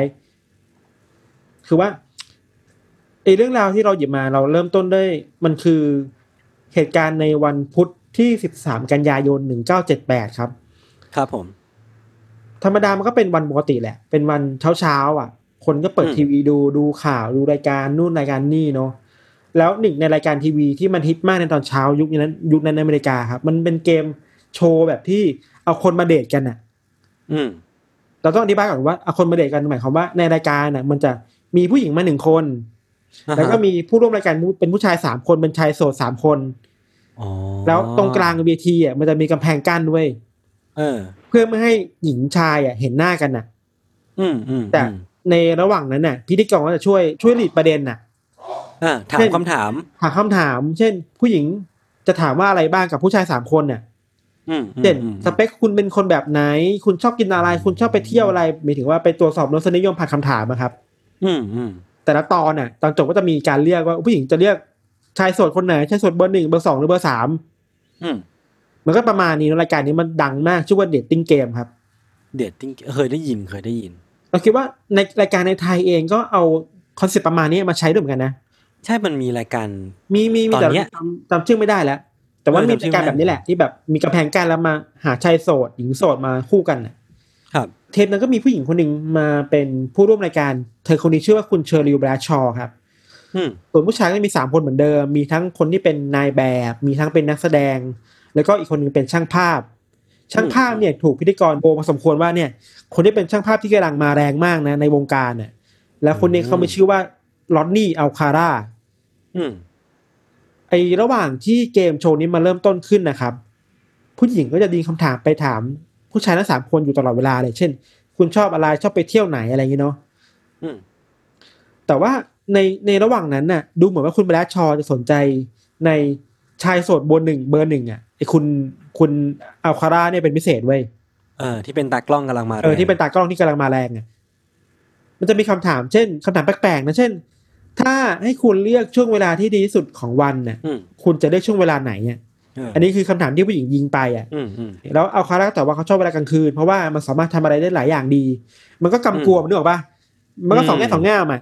เออเออเออเออเหรือว่าหรือว่าตอนที่คุณเบลลัสชอถามว่า ถ้าจะให้เปรียบเทียบตัวเองเป็นอาหารน่ะเขาอยากจะเป็นอะไรให้เธอกินเว้ยอืมเอาคาร่าตอบว่าอยากจะเป็นกล้วย เพราะว่าจะทำให้เธอสามารถไปไปปอกเข้าออกมากินได้อะ A bachelor number one, I am serving you for dinner. What are you called and what do you look like? I'm called the banana, and I look really good. Uh, can you be a little more descriptive? Peel me. มันก็อีโรประมาณประมาณนึงเนอะมันก็สองแง่สองแง่เออประมาณนึงอะครับแต่ด้วยความที่คอนเซปต์ของรายการมันคือรายการที่คนมันจีบกันอะอืมมันก็เลยทำให้ดูไม่เวียนมากเกินไปอะอืมอืมอืมคือว่าแต่ว่าแต่ว่าถ้าเราพูดเรื่องนี้ในที่สาธารณะหรือคุยกับเพื่อนน่ะ มันคงดูเวียนแหละ เออพอบริบทของมันกลายเป็นการพูดจาเพื่อจีบกันเพื่อเอาชนะใจกันมันก็กลายเป็นเรื่องปกติเนาะเออแล้วมันต้องแข่งกันในระหว่างชายโสดสามคนด้วยอะ อืมอืมมันเลยพอเข้าใจได้อ๋อมันคงตั้งใจแหละเพื่อเพื่อให้เกิดความบันเทิงขึ้นในรายการอะไรเงี้ยครับ ครับ พอสุดท้ายแล้วอะ คุณแบล็ชชอว์เองก็ดูเหมือนจะชอบใจในอัลคาร่านี่จริง ๆ แหละ อืมสุดท้ายพอพิธีกรบอกว่าจะเลือกใครชายโสดเบอร์ไหนเธอก็เลือกเบอร์หนึ่งก็คืออัลคาร่าเว้ยอืม หลังจากนั้นรายการก็อนุญาตให้อัลคาร่าเนี่ยเดินไปหาคุณแบรดชอว์แล้วก็ทุกคนก็ดูเห็นฉากแบบทุกสองคนนี้มากอดกันน่ะแบบยินดีรู้จักนะอะไรเงี้ยยิ้มแย้มพูดคุยกันตามปกติก็ปิดรายการด้วยครับเป็นรายการแบบ happy ending ว่าเออเนี่ยเดี๋ยวสองคนเนี่ยจะได้ไปออกเดทกันในชีวิตจริงอืมและเป็นแฟนกันในชีวิตจริงอืมแต่ว่าเรื่องเรื่องหลังจากนั้นมันก็เปลี่ยนไปเว้ยคือว่า พอรายการมันจบลงไฟมันดับลงอะ แล้วทุกคนในรายการเดินไปทาง backstage ครับ ในจังหวะนั้นเองอะอัลคาร่าเขาเดินเข้ามาคุยกับคุณแบรดชอว์อะแล้วก็พูดประมาณว่า เออขอบคุณนะที่ที่เธอเลือกเขามาเป็นคนที่อยากออกเดทด้วยอะ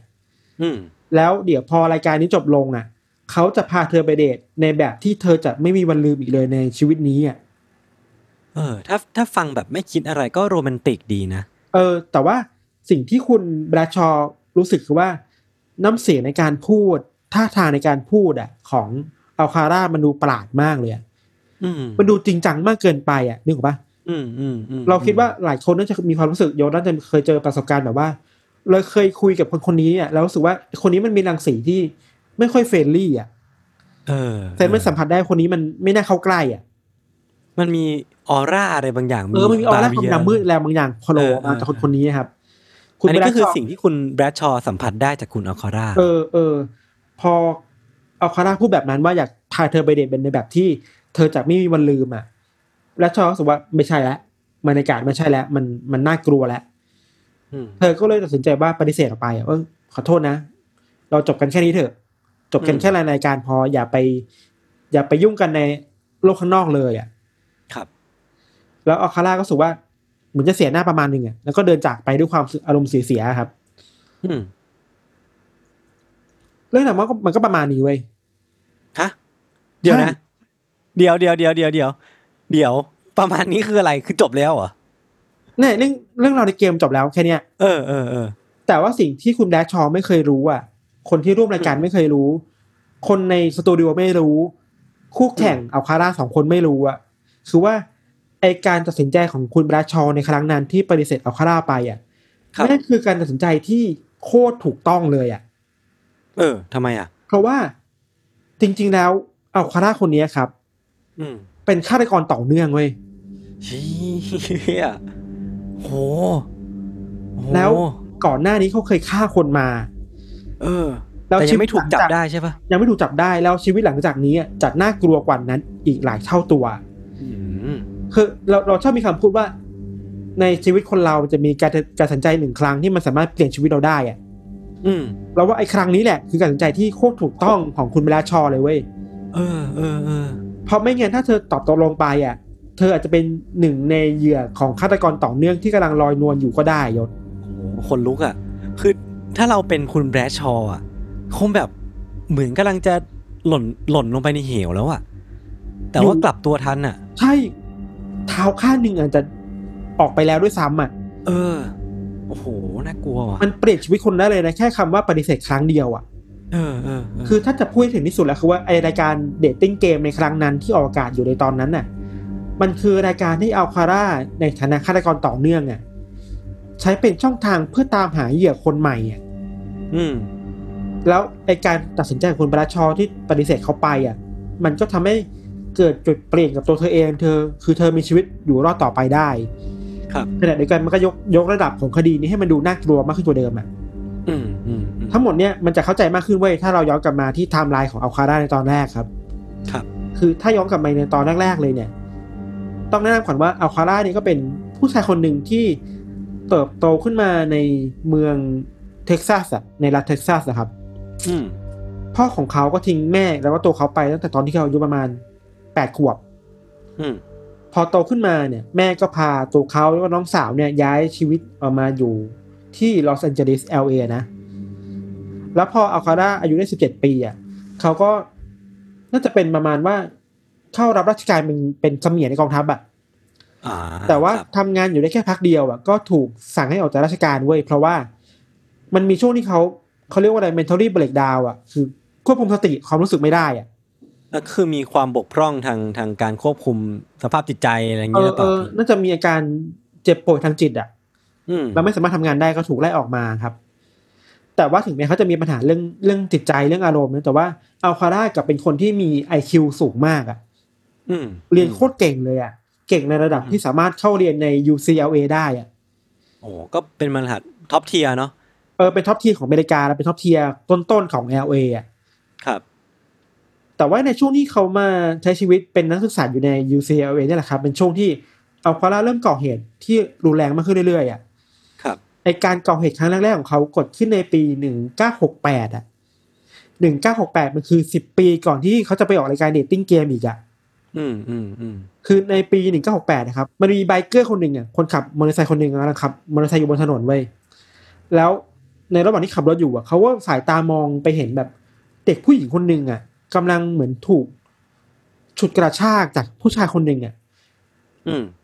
เข้าไปยังอพาร์ตเมนต์แห่งหนึ่งที่โดยที่มีท่าทีที่โคตรมีพิรุธเลยอะอืมอืมอืมเหมือนพยายามจะ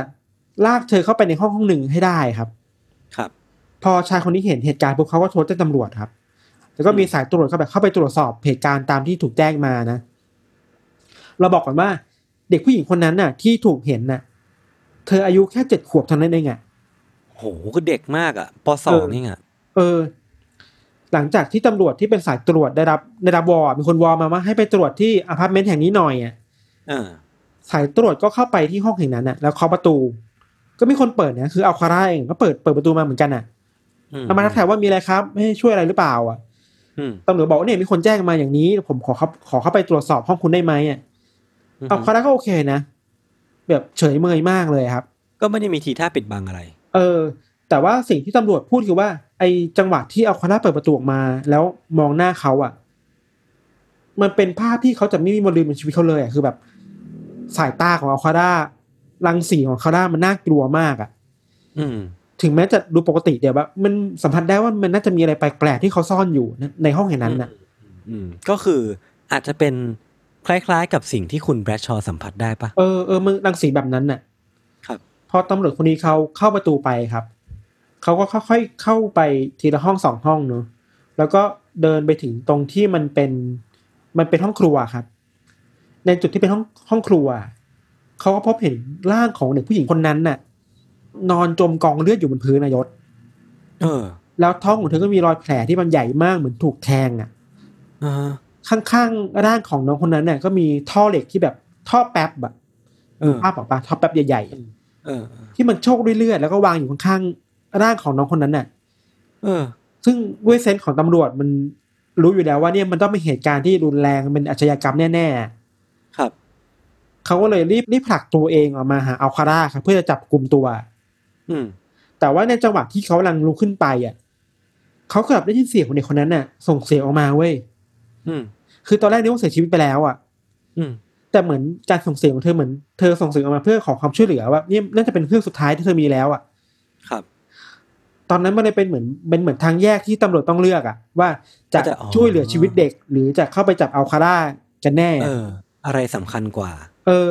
สุดท้ายแล้วตำรวจคนนั้นเลยตัดสินใจว่าจะเข้าไปช่วยเหลือเด็กก่อนนะครับ ครับเขาบอกว่าที่ตัดสินใจแบบนั้นเพราะว่าเขาอะเคยเป็นทหารแล้วเคยไปรบในเวียดนาม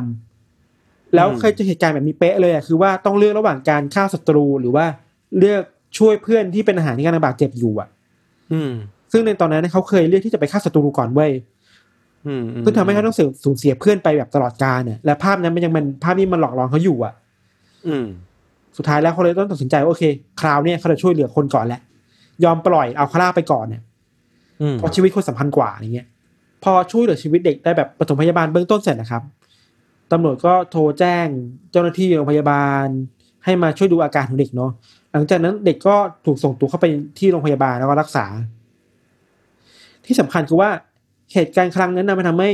เอาคาร่าสามารถหนีหนีไปได้อะอ๋อเออ แล้วแล้วตัวเด็กเองอะ เข้าใจว่าเด็กอายุแปดขวบอะ พอเธอหายอะครอบครัวของเธอก็พาเธอหนีออกจากอเมริกาแล้วไปอยู่ที่เม็กซิโกเลยอะอืม คือไม่สามารถอยู่ที่ประเทศนี้ได้แล้ว มันคงน่ากลัวเกินไปสำหรับเด็กคนหนึ่งที่จะรับมือได้อะคือก็ไม่รู้ว่าเรื่องราวของการที่ก่อนที่เธอจะถูกฉุดเข้าไปโดยอัลคาร่าเนี่ยมันเกิดอะไรขึ้นบ้างใช่แต่ผมใช่คิดว่าบาดแผลในจิตใจมันคง อาจจะไม่กล้าทำให้เธอใช้ชีวิตอยู่ในสภาพแวดล้อมเดิมๆได้อีกต่อไปเลยอะใช่ หลังจากนั้นนะครับอัลคาร่าก็หนีออกไปจาก LA แล้วก็ไปใช้ชีวิตอยู่ในนิวยอร์กเลยเว้ยคือครับใหญ่มากอะแล้วไม่กลัวด้วยถูกจับอะอืม ไอการที่หนีออกไปอยู่ในนิวยอร์กอะแล้วเขาก็ทำอีกสิ่งหนึ่งคือเปลี่ยนแปลงตัวเองอะเปลี่ยนชื่อตัวเองจากอัลคาร่าเป็นจอห์นเบอร์เกอร์เว้ยชื่อแบบกลางมากเลยอะอืมในนิวยอร์กอะเขาก็เปลี่ยนสไตล์การแต่งตัวของตัวเอง เปลี่ยนชื่อตัวเองทำผมใหม่ เพื่อให้คนจำไม่ได้อะแต่ว่ามันยังมีบางอย่างที่แบบใบหน้าเขาโครงที่คนพอยังจำได้อยู่เนาะแต่ว่าที่สำคัญคือว่าอัลคาร่าทำตัวเหมือน มันไม่เคยมีอะไรเกิดขึ้นกับเขาเลยอะ อืม เหมือนไปเริ่มต้นใหม่ชีวิตแบบง่ายๆอะที่สำคัญคือว่า ไปสมัครเรียนในโรงเรียนสอนทำหนังอะของผู้กำกับอ่าฮะอย่างโรมันโพลานสกี้ด้วยอะเออเออเออคือแบบเหมือนไปเริ่มต้นชีวิตใหม่แบบไม่มีอะไรต้องเสี่ยงอีกแล้วอะครับ เออนี่คือฝั่งแปลกอัลคาร่าเนอะฝั่งเบอร์เกอร์เนอะแต่ว่า ตัดภาพมาที่ตำรวจใน LA อะตำรวจเองก็พยายามตามหาตัวอัลคาร่าอยู่พอสมควรเลยอะ อืมอันหนึ่งในสิ่งที่เขาพอทำได้คือว่า พยานในเหตุการณ์ตำรวจที่เจออัลคาร่าเขาสามารถสเก็ตภาพอัลคาร่าได้ว่าใบหน้าแบบนี้เป็นคนที่ตำรวจต้องการตัวนะ เป็น most wanted อะ อืม แล้วในขณะเดียวกันน่ะ คดีนี้มันก็ใหญ่ขึ้นเว้ย จน FBI ต้องเข้ามาดูแล อืม ในช่วงเวลานั้นเองมาที่ FBI ครับ ก็ลิสต์เขาอะให้อัลคาร่าเป็นหนึ่งในสิบคนร้ายที่ F FBI ต้องการตัวมากที่สุดอะโอ้โหออเป็นหนึ่งในสิบอะเพราะว่าคดีมันร้ายแรงมากแล้วว่า แล้วคนต้องการตามตามตัวให้เจอให้ได้อะเออ คือผมสงสัยอย่างหนึ่งว่ามันโปรไฟล์ของอัลคาร่าเองตอนนั้นน่ะ ก็คือฆ่าฆ่าเด็ก เกือบที่จะฆ่าเด็กอายุเจ็ดขวบมันแล้วมันมันมันรุนแรงถึงขั้นที่จะต้องเป็นท็อป 10 murder list ของของ FBI เลยล่ะพี่ เราคิดว่า เพราะว่าคดีนี้มันข้ามรัฐอะอ๋อ แล้วมันมีความเสี่ยงที่อัลคาร่าจะไปก่อเหตุได้อีกที่อื่นอะอืมอืมอืมอืมเข้าใจได้ เออมันก็พอเข้าใจได้เนาะอืมอืมอืม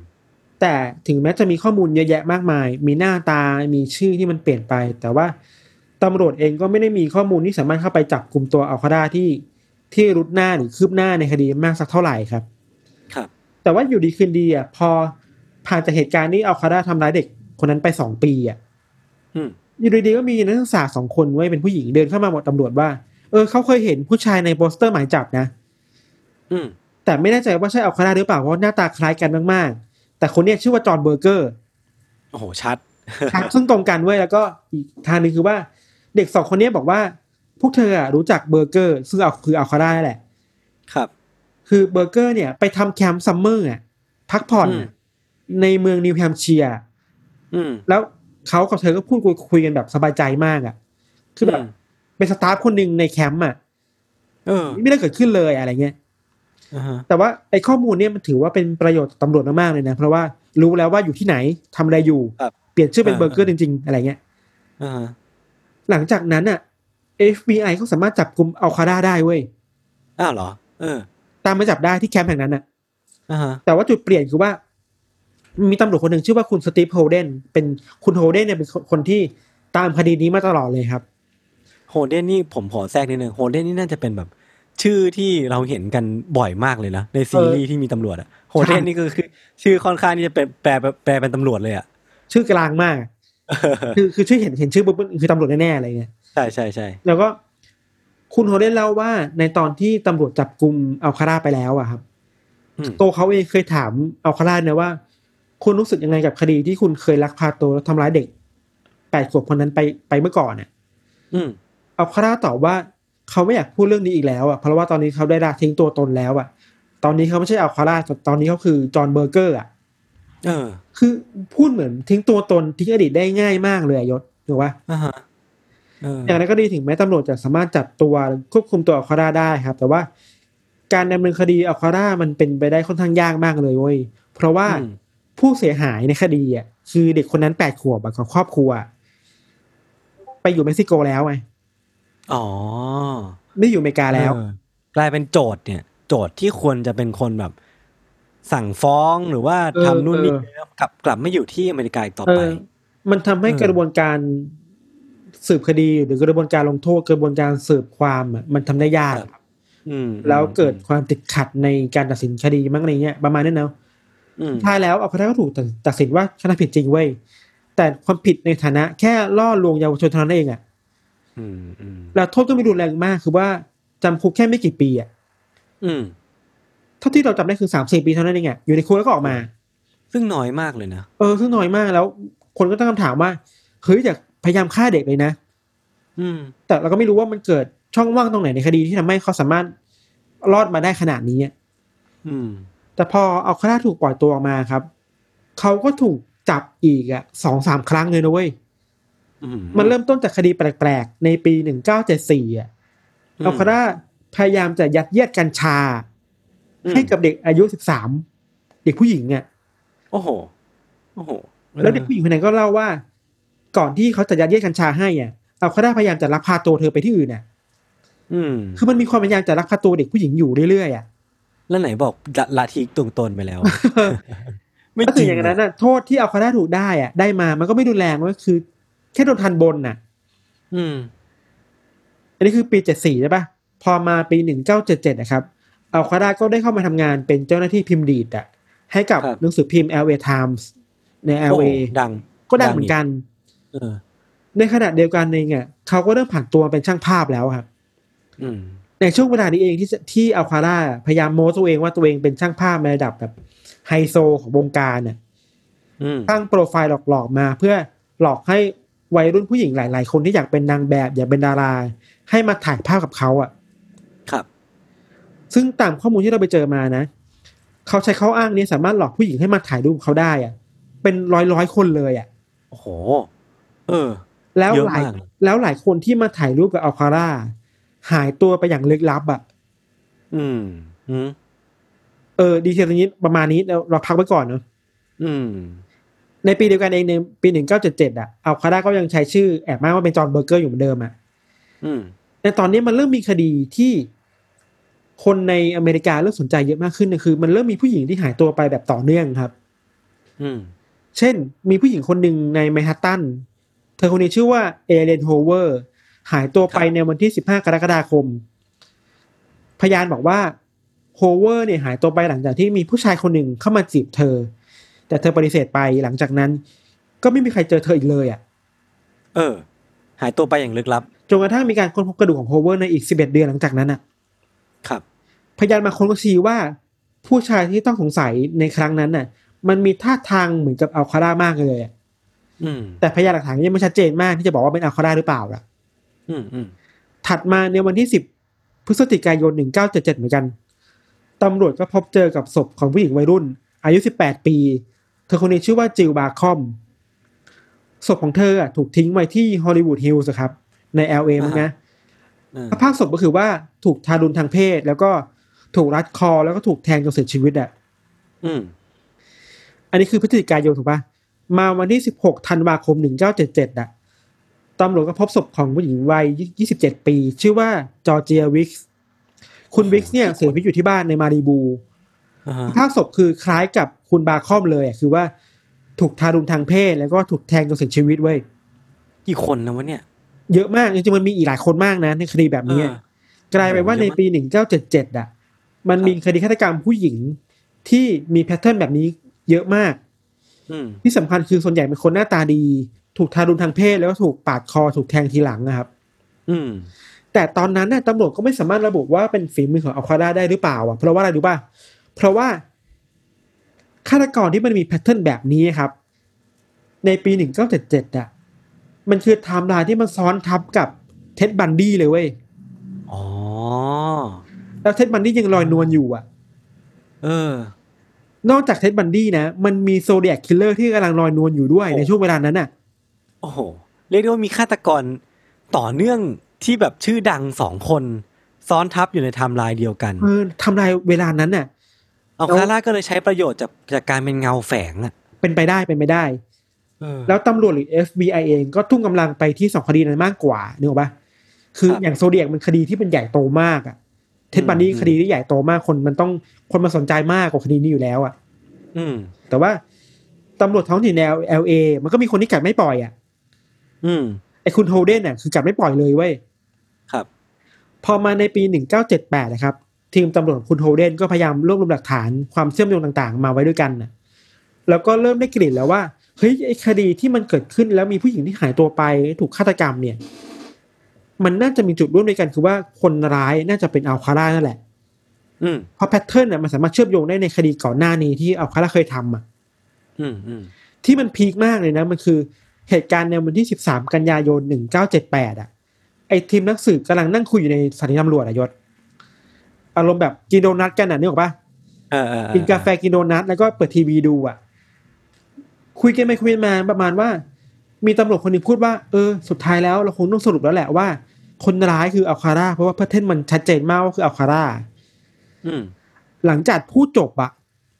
ไอ้รายการทีวี dating อะโอ้โหแม่งขึ้นมาเลยเว้ยแล้วมีหน้าอัลคาร่าอยู่ในรายการนั้นพอดีเลยอะอื้อหือคือแบบนี่ไงคนที่เราต้องการตัวอยู่ในรายการนั้นน่ะ ครับตำรวจได้โทรไปหารายการทีวีรายการนั้นนะครับอือหือแต่ว่าก็ไม่ได้อะไรเพราะว่ารายการนั้นน่ะ ตอนนั้นน่ะ มันถูกอัดล่วงหน้ามาแล้วหกเดือนน่ะอ๋อก็มันคือไม่ใช่รายการสดถูกปะเออมันถูกอัดล่วงหน้ามาแล้วหลายเดือนแล้วอะ ครับนั่นแปลว่าไอการตามตัวอัลคาร่ามันก็ยากไปอีกอะเพราะมันไม่ทิ้งร่องรอยอะไรขนาดนั้นน่ะ อืม อย่างที่เราบอกไปในตอนแรกครับว่า พออัลคาร่าไปออกรายการนั้น แล้วถูกคุณคุณเบลลาชอปฏิเสธไปอะ เหตุการณ์นั้นมันก็สุมันเป็นเป็นไฟที่สุมหัวคุณอัลคาร่ามากเลยอะอืมทำให้เขาดูมีพฤติกรรมที่ก้าวร้าวมากขึ้นเหมือนถูกปฏิเสธมาแล้วไม่ยอมอะอืมหลังจากนั้นเนี่ยเขาก็ไปก่อเหตุอีกหลายอย่างมากครับ หนึ่งในคดีที่อัลคาร่าก่อไว้คือ เกิดขึ้นในเดือนมิถุนายนปีหนึ่งเก้าเจ็ดเก้าเหยื่อคราวเนี้ยชื่อว่าโรบินแซมโซ แซมโซเป็นเด็กผู้หญิง อายุสิบสองปี โอ้โห เด็กอีกแล้ว ที่หายตัวไปในระหว่างที่เดินทางจากบ้านไปเรียนบัลเล่ต์อะเออคือตามข้อมูลที่ได้ไปเจอมาคือว่าเหตุการณ์เนี้มันเกิดขึ้นระหว่างที่แซมโซกับเพื่อนน่ะกำลังกำลังเดินเล่นอยู่แถวชายหาดอะอือหือแล้วก็มีผู้ชายคนหนึ่งเดินเข้ามาหาพวกเธอเว้ยแล้วก็บอกว่าเอ้ยหนูหนูแบบเราขอถ่ายรูปพวกเธอได้ไหมอะอยากถ่ายรูปอะ อืม แต่ด้วยความที่ทั้งสองคนนั้นมันถูกสอนมาว่าห้ามคุยกับคนแปลกหน้า ก็เลยปฏิเสธไป อืม แบบไม่อยากยุ่งคนแบบนี้น่ากลัวพ่อแม่สอนมาว่าห้ามคุยกับคนแบบนี้อะไรเงี้ยหลังจากนั้นนะแซมโซก็บอกลาเพื่อนเว้ยเพราะว่าเธอต้องไปเรียนบัลเล่ต์ต่ออแล้วก็ขอยืมจักรยานเพื่อนไปเพื่อมันต้องเร่งไงเดี๋ยวไปเรียนบัลเล่ต์สายอะแต่หลังจากที่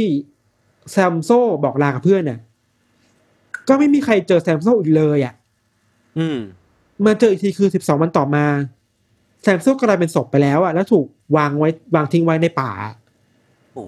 เออ แล้วในสภาพคือเป็น pattern เดียวกันเลยเว้ย คือถูกทารุณทางเพศ แล้วก็มีรอยแผลที่แบบแบบ เป็นเฉพาะตัวของฆาตกรคนนี้อะอืมอืมอืมเป็นลายเซ็น เออ เป็นลายเซ็นของอัลคาร่าอืมทางตำรวจเองก็แบบสอบถามไปยังพยานนะว่าเห็นใครมาบ้างอะไรอย่างเนี้ยครับ แล้วก็มาคุยกับเพื่อนแซมโซอะที่อยู่ด้วยกันอะเราให้น้องคนนี้แบบวาดรูปพี่หน่อยว่าหน้าตาเป็นแบบไหนอะแล้ว ไอ้รูปพรรณสัณฐานที่ตำรวจได้มาจากการสเก็ตอะมันคือ มันตรงกับอัลคาร่ามาก ๆ เลยอะก็คือค่อนข้างที่จะชัวร์แหละ เออแบบสรุปได้แล้วว่า แม่งอัลคาร่าชัวร์ๆเป็นคนทำอะครับ หลังจากนั้นตำรวจก็ตามตระเวนตามล่าตัวอัลคาร่าไปเรื่อยๆครับ สืบไปสืบมาก็สืบไปว่าเขาอาจจะแฝงตัวอยู่ที่บ้านของแม่เขาอือหือแล้วตำรวจก็ไปเจอเขาที่บ้านแม่เขาจริงๆนะเออในวันที่ 24 กรกฎาคม ปี 1979 ครับเออ ไอ้ที่ peak คือว่าไอ้ตอนที่เวลาที่ตำรวจไปจับตัวอัลคาร่าที่บ้านได้แล้วอะตำรวจไปเจอกุญแจล็อกเกอร์ ที่อัลคาร่าเก็บของไว้ในเมืองซีแอตเทิลน่ะอืมตำรวจก็ตามไปเปิดล็อกเกอร์นั้นในซีแอตเทิลเว้ยที่ peak มากคือว่าในในล็อกเกอร์นั้นนะมันมีกระเป๋าใบเล็กๆใบหนึ่งอยู่อะ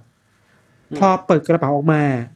สิ่งตำรวจเจอคือ มันคือต่างหูของผู้หญิงอะอ่าฮะเป็นสิบสิบคู่อยู่ในกระเป๋าใบนั้นน่ะโอ้โห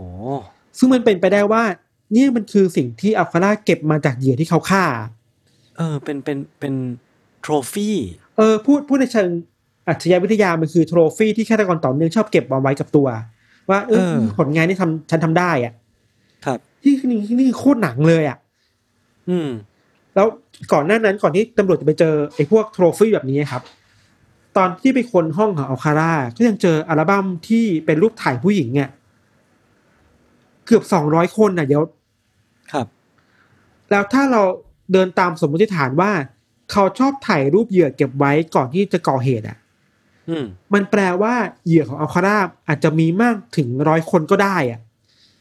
เออ ที่ที่เขาทำการหลอกล่อให้มาถ่ายรูปกับเขาใช่ไหมเอออิงจาก pattern ที่ถ่ายรูปเด็กแล้วเด็กไม่ยอมอะโอ้โห มันแปลว่าเฮ้ยคดีนี้มันมันใหญ่โตมากเลยนะ มันคือ serial killer ที่ อาจจะฆ่าคนเป็นเกือบร้อยคนแล้วนะ ซึ่งอาจจะเยอะที่สุดในประวัติศาสตร์ก็ว่าได้นะใช่ใช่แล้วเผลอๆจะน่ากลัวกว่าคดีบันดี้หรือคดีโซเดียกที่ตำรวจกำลังตามอยู่ก็ได้อะโอ้โหมัน เออ โปรไฟล์ไม่แพ้กันเลยพี่ เออ แต่คนนี้คือมันบอกได้เลยว่า อืม แต่คนนี้มันคือชื่อเสียงไม่ได้ถูกพูดถึงเยอะเท่าบันดี้กับโซเดียกไงใช่ใช่ใช่เออเออเออพอพอคณะถูกจับในปีหนึ่งเก้าเจ็ดเก้าครับ เขาก็ พยายามสู้ในชั้นศาลมาตลอดเลยนะ แล้วคดีนี้มันก็มันก็พลิกไปพลิกมา เช่นบางทีศาลชั้นต้นตัดสินแล้วว่าเขาผิดจริง แล้วตัดสินว่าต้องถูกโทษประหารชีวิตอะอืมแต่พออุทธรณ์มาอีกชั้นหนึงอะศาลกลับ ยกเลิกอะหมายถึงว่า ยกฟ้องไปเลยอะอืมเพราะมองว่าเพราะมองว่าทำไมหงั้ลันกอะฐานมันไม่เพียงพอ หลักฐานมันไม่เข้มแข็งพออะอ่าอ่าอ่าแล้วคดีนี้มันวนลูปแบบเนี้ยยศมาเป็นสิบปีอะอือหือ คือตัดสินว่าผิด แล้วก็มาถูกพลิกคำตัดสิน อย่างเนี้ยมาเรื่อยๆทุกทุกเคสเลยอะครับ สู้กันมาถึงปีสองพันห้าคิดดู โห จากหนึ่งเก้าเท่าไหร่เจ็ดนะเก้าโอ้โห คือหลายสิบปียี่สิบอะกว่าปี แต่ข้อดีคือว่าพอคดีมันเลยมาถึงยุคสองพันอะสองพันห้าไอเทคโนโลยีในการตรวจจับ DNA อะมันดีขึ้นเยอะเลยเว้ย อ่าอ่าอ่าอ่า แล้วสิ่งที่ตำรวจทำคืออะไรว่าตำรวจไป FBI อะไปไปค้นดัตต้าเบสของศพที่เป็นเป็นโคเคสอะอืมว่ามันมี DNA ใครที่อยู่ปรากฏบนเหยื่อบ้างอะ ครับ แล้วเขาเจอประมาณห้าเหยื่อที่มันตรงกับ DNA ของอัลคาร่าบนเหยื่อเว้ยอืมคือในรอบนี้ตำรวจสามารถจับจับได้แล้วจริงๆ คือหลักฐานมันค่าหนังค่าเขาอะ แล้วก็อืมการไปตรวจ DNA บนต่างหูของผู้หญิงที่อัลคาร่ามีอะ เออผมกำลังจะบอกเลยว่าได้เขาเขาได้ไปตรวจก็ได้สอบก็ตรงนั้นก็เจอจริงๆว่าเจอดีเอ็นเอของอัลคาด้าบนต่างหูเหล่านั้นเต็มไปหมดเลยอะอ่าอ่าซึ่งอ่าสุดท้ายแล้วมันคือก็หลักฐานมันก็มัดตัวเนาะสุดท้ายแล้วครับศาลก็ตัดสินให้เขาต้องโทษประหารชีวิต ในปี2010ครับ คดีเพิ่งมาจบในปี2010อะโอ้โหสามสิบปีเออสามสิบปีอะคือมันผ่านหลายยุคสมัยมากอะ ครับจากคดีทั้งหมดเนี้ยรู้สึกว่า มันยังมีอีกหลายอย่างที่มันยังไขไม่ได้ครับ เช่นม ไอ้รูปภาพกว่าร้อยรูปอะจนถึงวันนี้ยังไม่มีใครรู้เลยว่าผู้หญิงคนนั้นคือใครอะเหรอ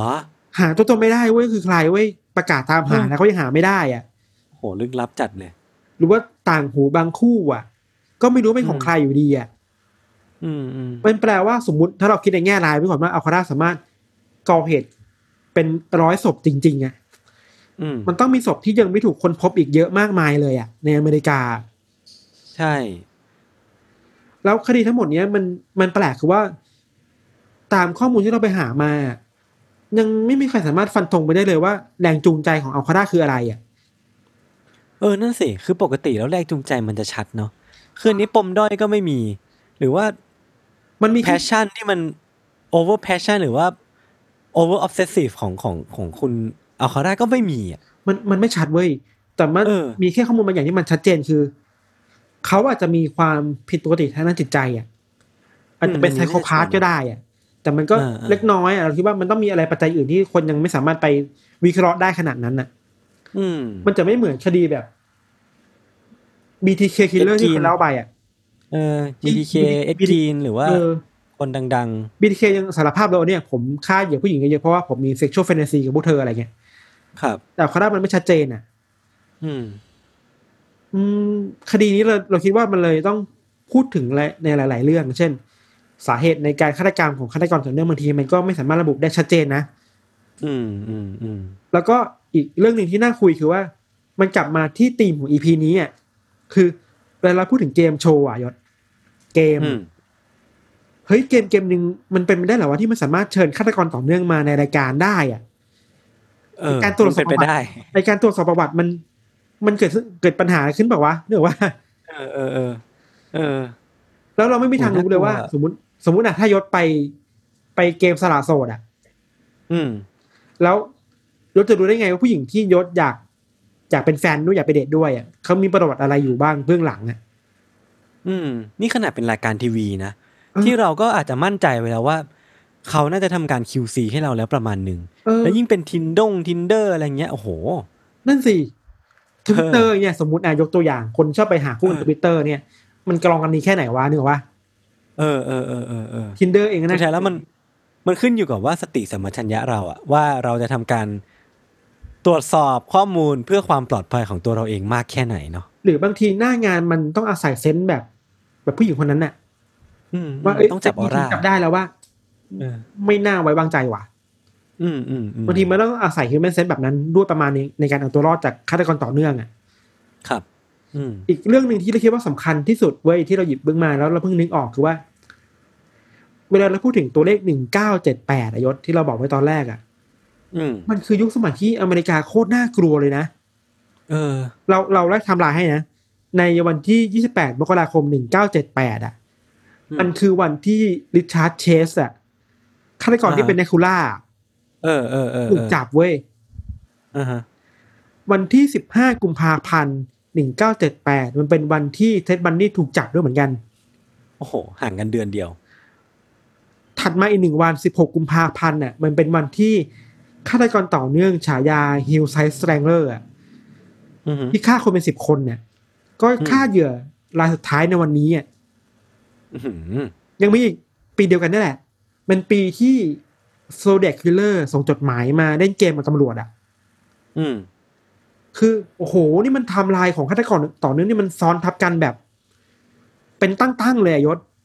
คือแบบ โอ้โห ไม่รู้จะอธิบายปีนี้ยังไง เป็นเป็นเป็น golden year ของ serial killer เลยอะ แล้วเบอร์ใหญ่มากๆอะอะโอ้โหแต่ละคนนี่คือ เรียกได้ว่า รู้จักแทบทุกคนอะ เออ แล้วอย่างที่เราบอกว่าในคดีเนี้ยมันทำมันมีสิ่งที่ทำให้ตำรวจไขว้เขวด้วยประมาณหนึ่งเพราะว่า ไม่รู้ว่าเหยื่อที่ถูกฆ่าผู้หญิงที่ถูกฆ่าในแต่ละวันน่ะอืมมันเป็นฝีมือของฆาตกรต่อเนื่องคนไหนอะอืมใช่เทปบันดี้หรือเปล่า หรือใช่โซเดียคิลเลอร์หรือเปล่า อะ นั่นดิแล้วเออด้มัวยนกระดูแสงงกระแสไปสังหมดคมเลยที่มันมันพูดถึงโซเดียกเยอะมากที่สุดอะทุกคนก็จะพุ่งอืมเบาไอ้โซเดียกแน่ๆเลยทำให้ไอ้ฆาตกรต่อเนื่องที่มันอยู่ทางใต้นั้นน่ะอืมมันเป็นโอกาสที่เขาทำอะไรกันเองก็ได้นะนึกออกปะอืมเพราะคนอยากคิดว่าเอ้ยเนี่ยนี่คือสุนี่คือฝีมือของเท็ดบันดี้ นี่คือฝีมือของเอ็ดกีหรือเปล่า นี่คือฝีมือของโซเดียกหรือเปล่า อะ เออ คนแบบเอาคาร่ามันเลยรอดมาได้เรื่อยๆอะเออเออเออเราคิดว่าโอ้โหนี่มันคือน่ากลัวปัญหานี่มันซ้อนทับปัญหาในอเมริกาหลายทอดมากเลยอะแล้วให้คนโคคตนรอะที่แบบ อยู่ในเงาเนี่ยแหละ น่ากลัวสุดเลย เออโอ้โหสุดท้ายแล้วประมาณนี้ครับ เราคิดว่า สิ่งที่ต้องตั้งคำถามคือว่านอกจากไอการ QC ของรายการเกมแล้วอะแล้วไอกระบวนการ ยุติธรรมในอเมริกามันมีช่องโหว่แค่ไหนวะ ที่มันสามารถปล่อยตัวอัลคาร่าไปในรอบแรกได้อะครับ เออ เราคิดว่าเออมันก็ต้องตั้งคำถามมาสมควรแหละว่า นอกจากในขณะที่เราไม่สามารถวิเคราะห์แรงจูงใจของอัลคาร่าได้ชัดเจนนะแต่ว่าสิ่งที่มันชัดเจนคือว่าโอเคแหละไอกระบวนการยุติธรรมในอเมริกามันก็มีช่องโหว่แหละ ที่มันสามารถปล่อยคนร้ายให้ออกไปฆาตกรรมได้อีกเรื่อยๆอะ อืม อืม ประมาณนี้ครับ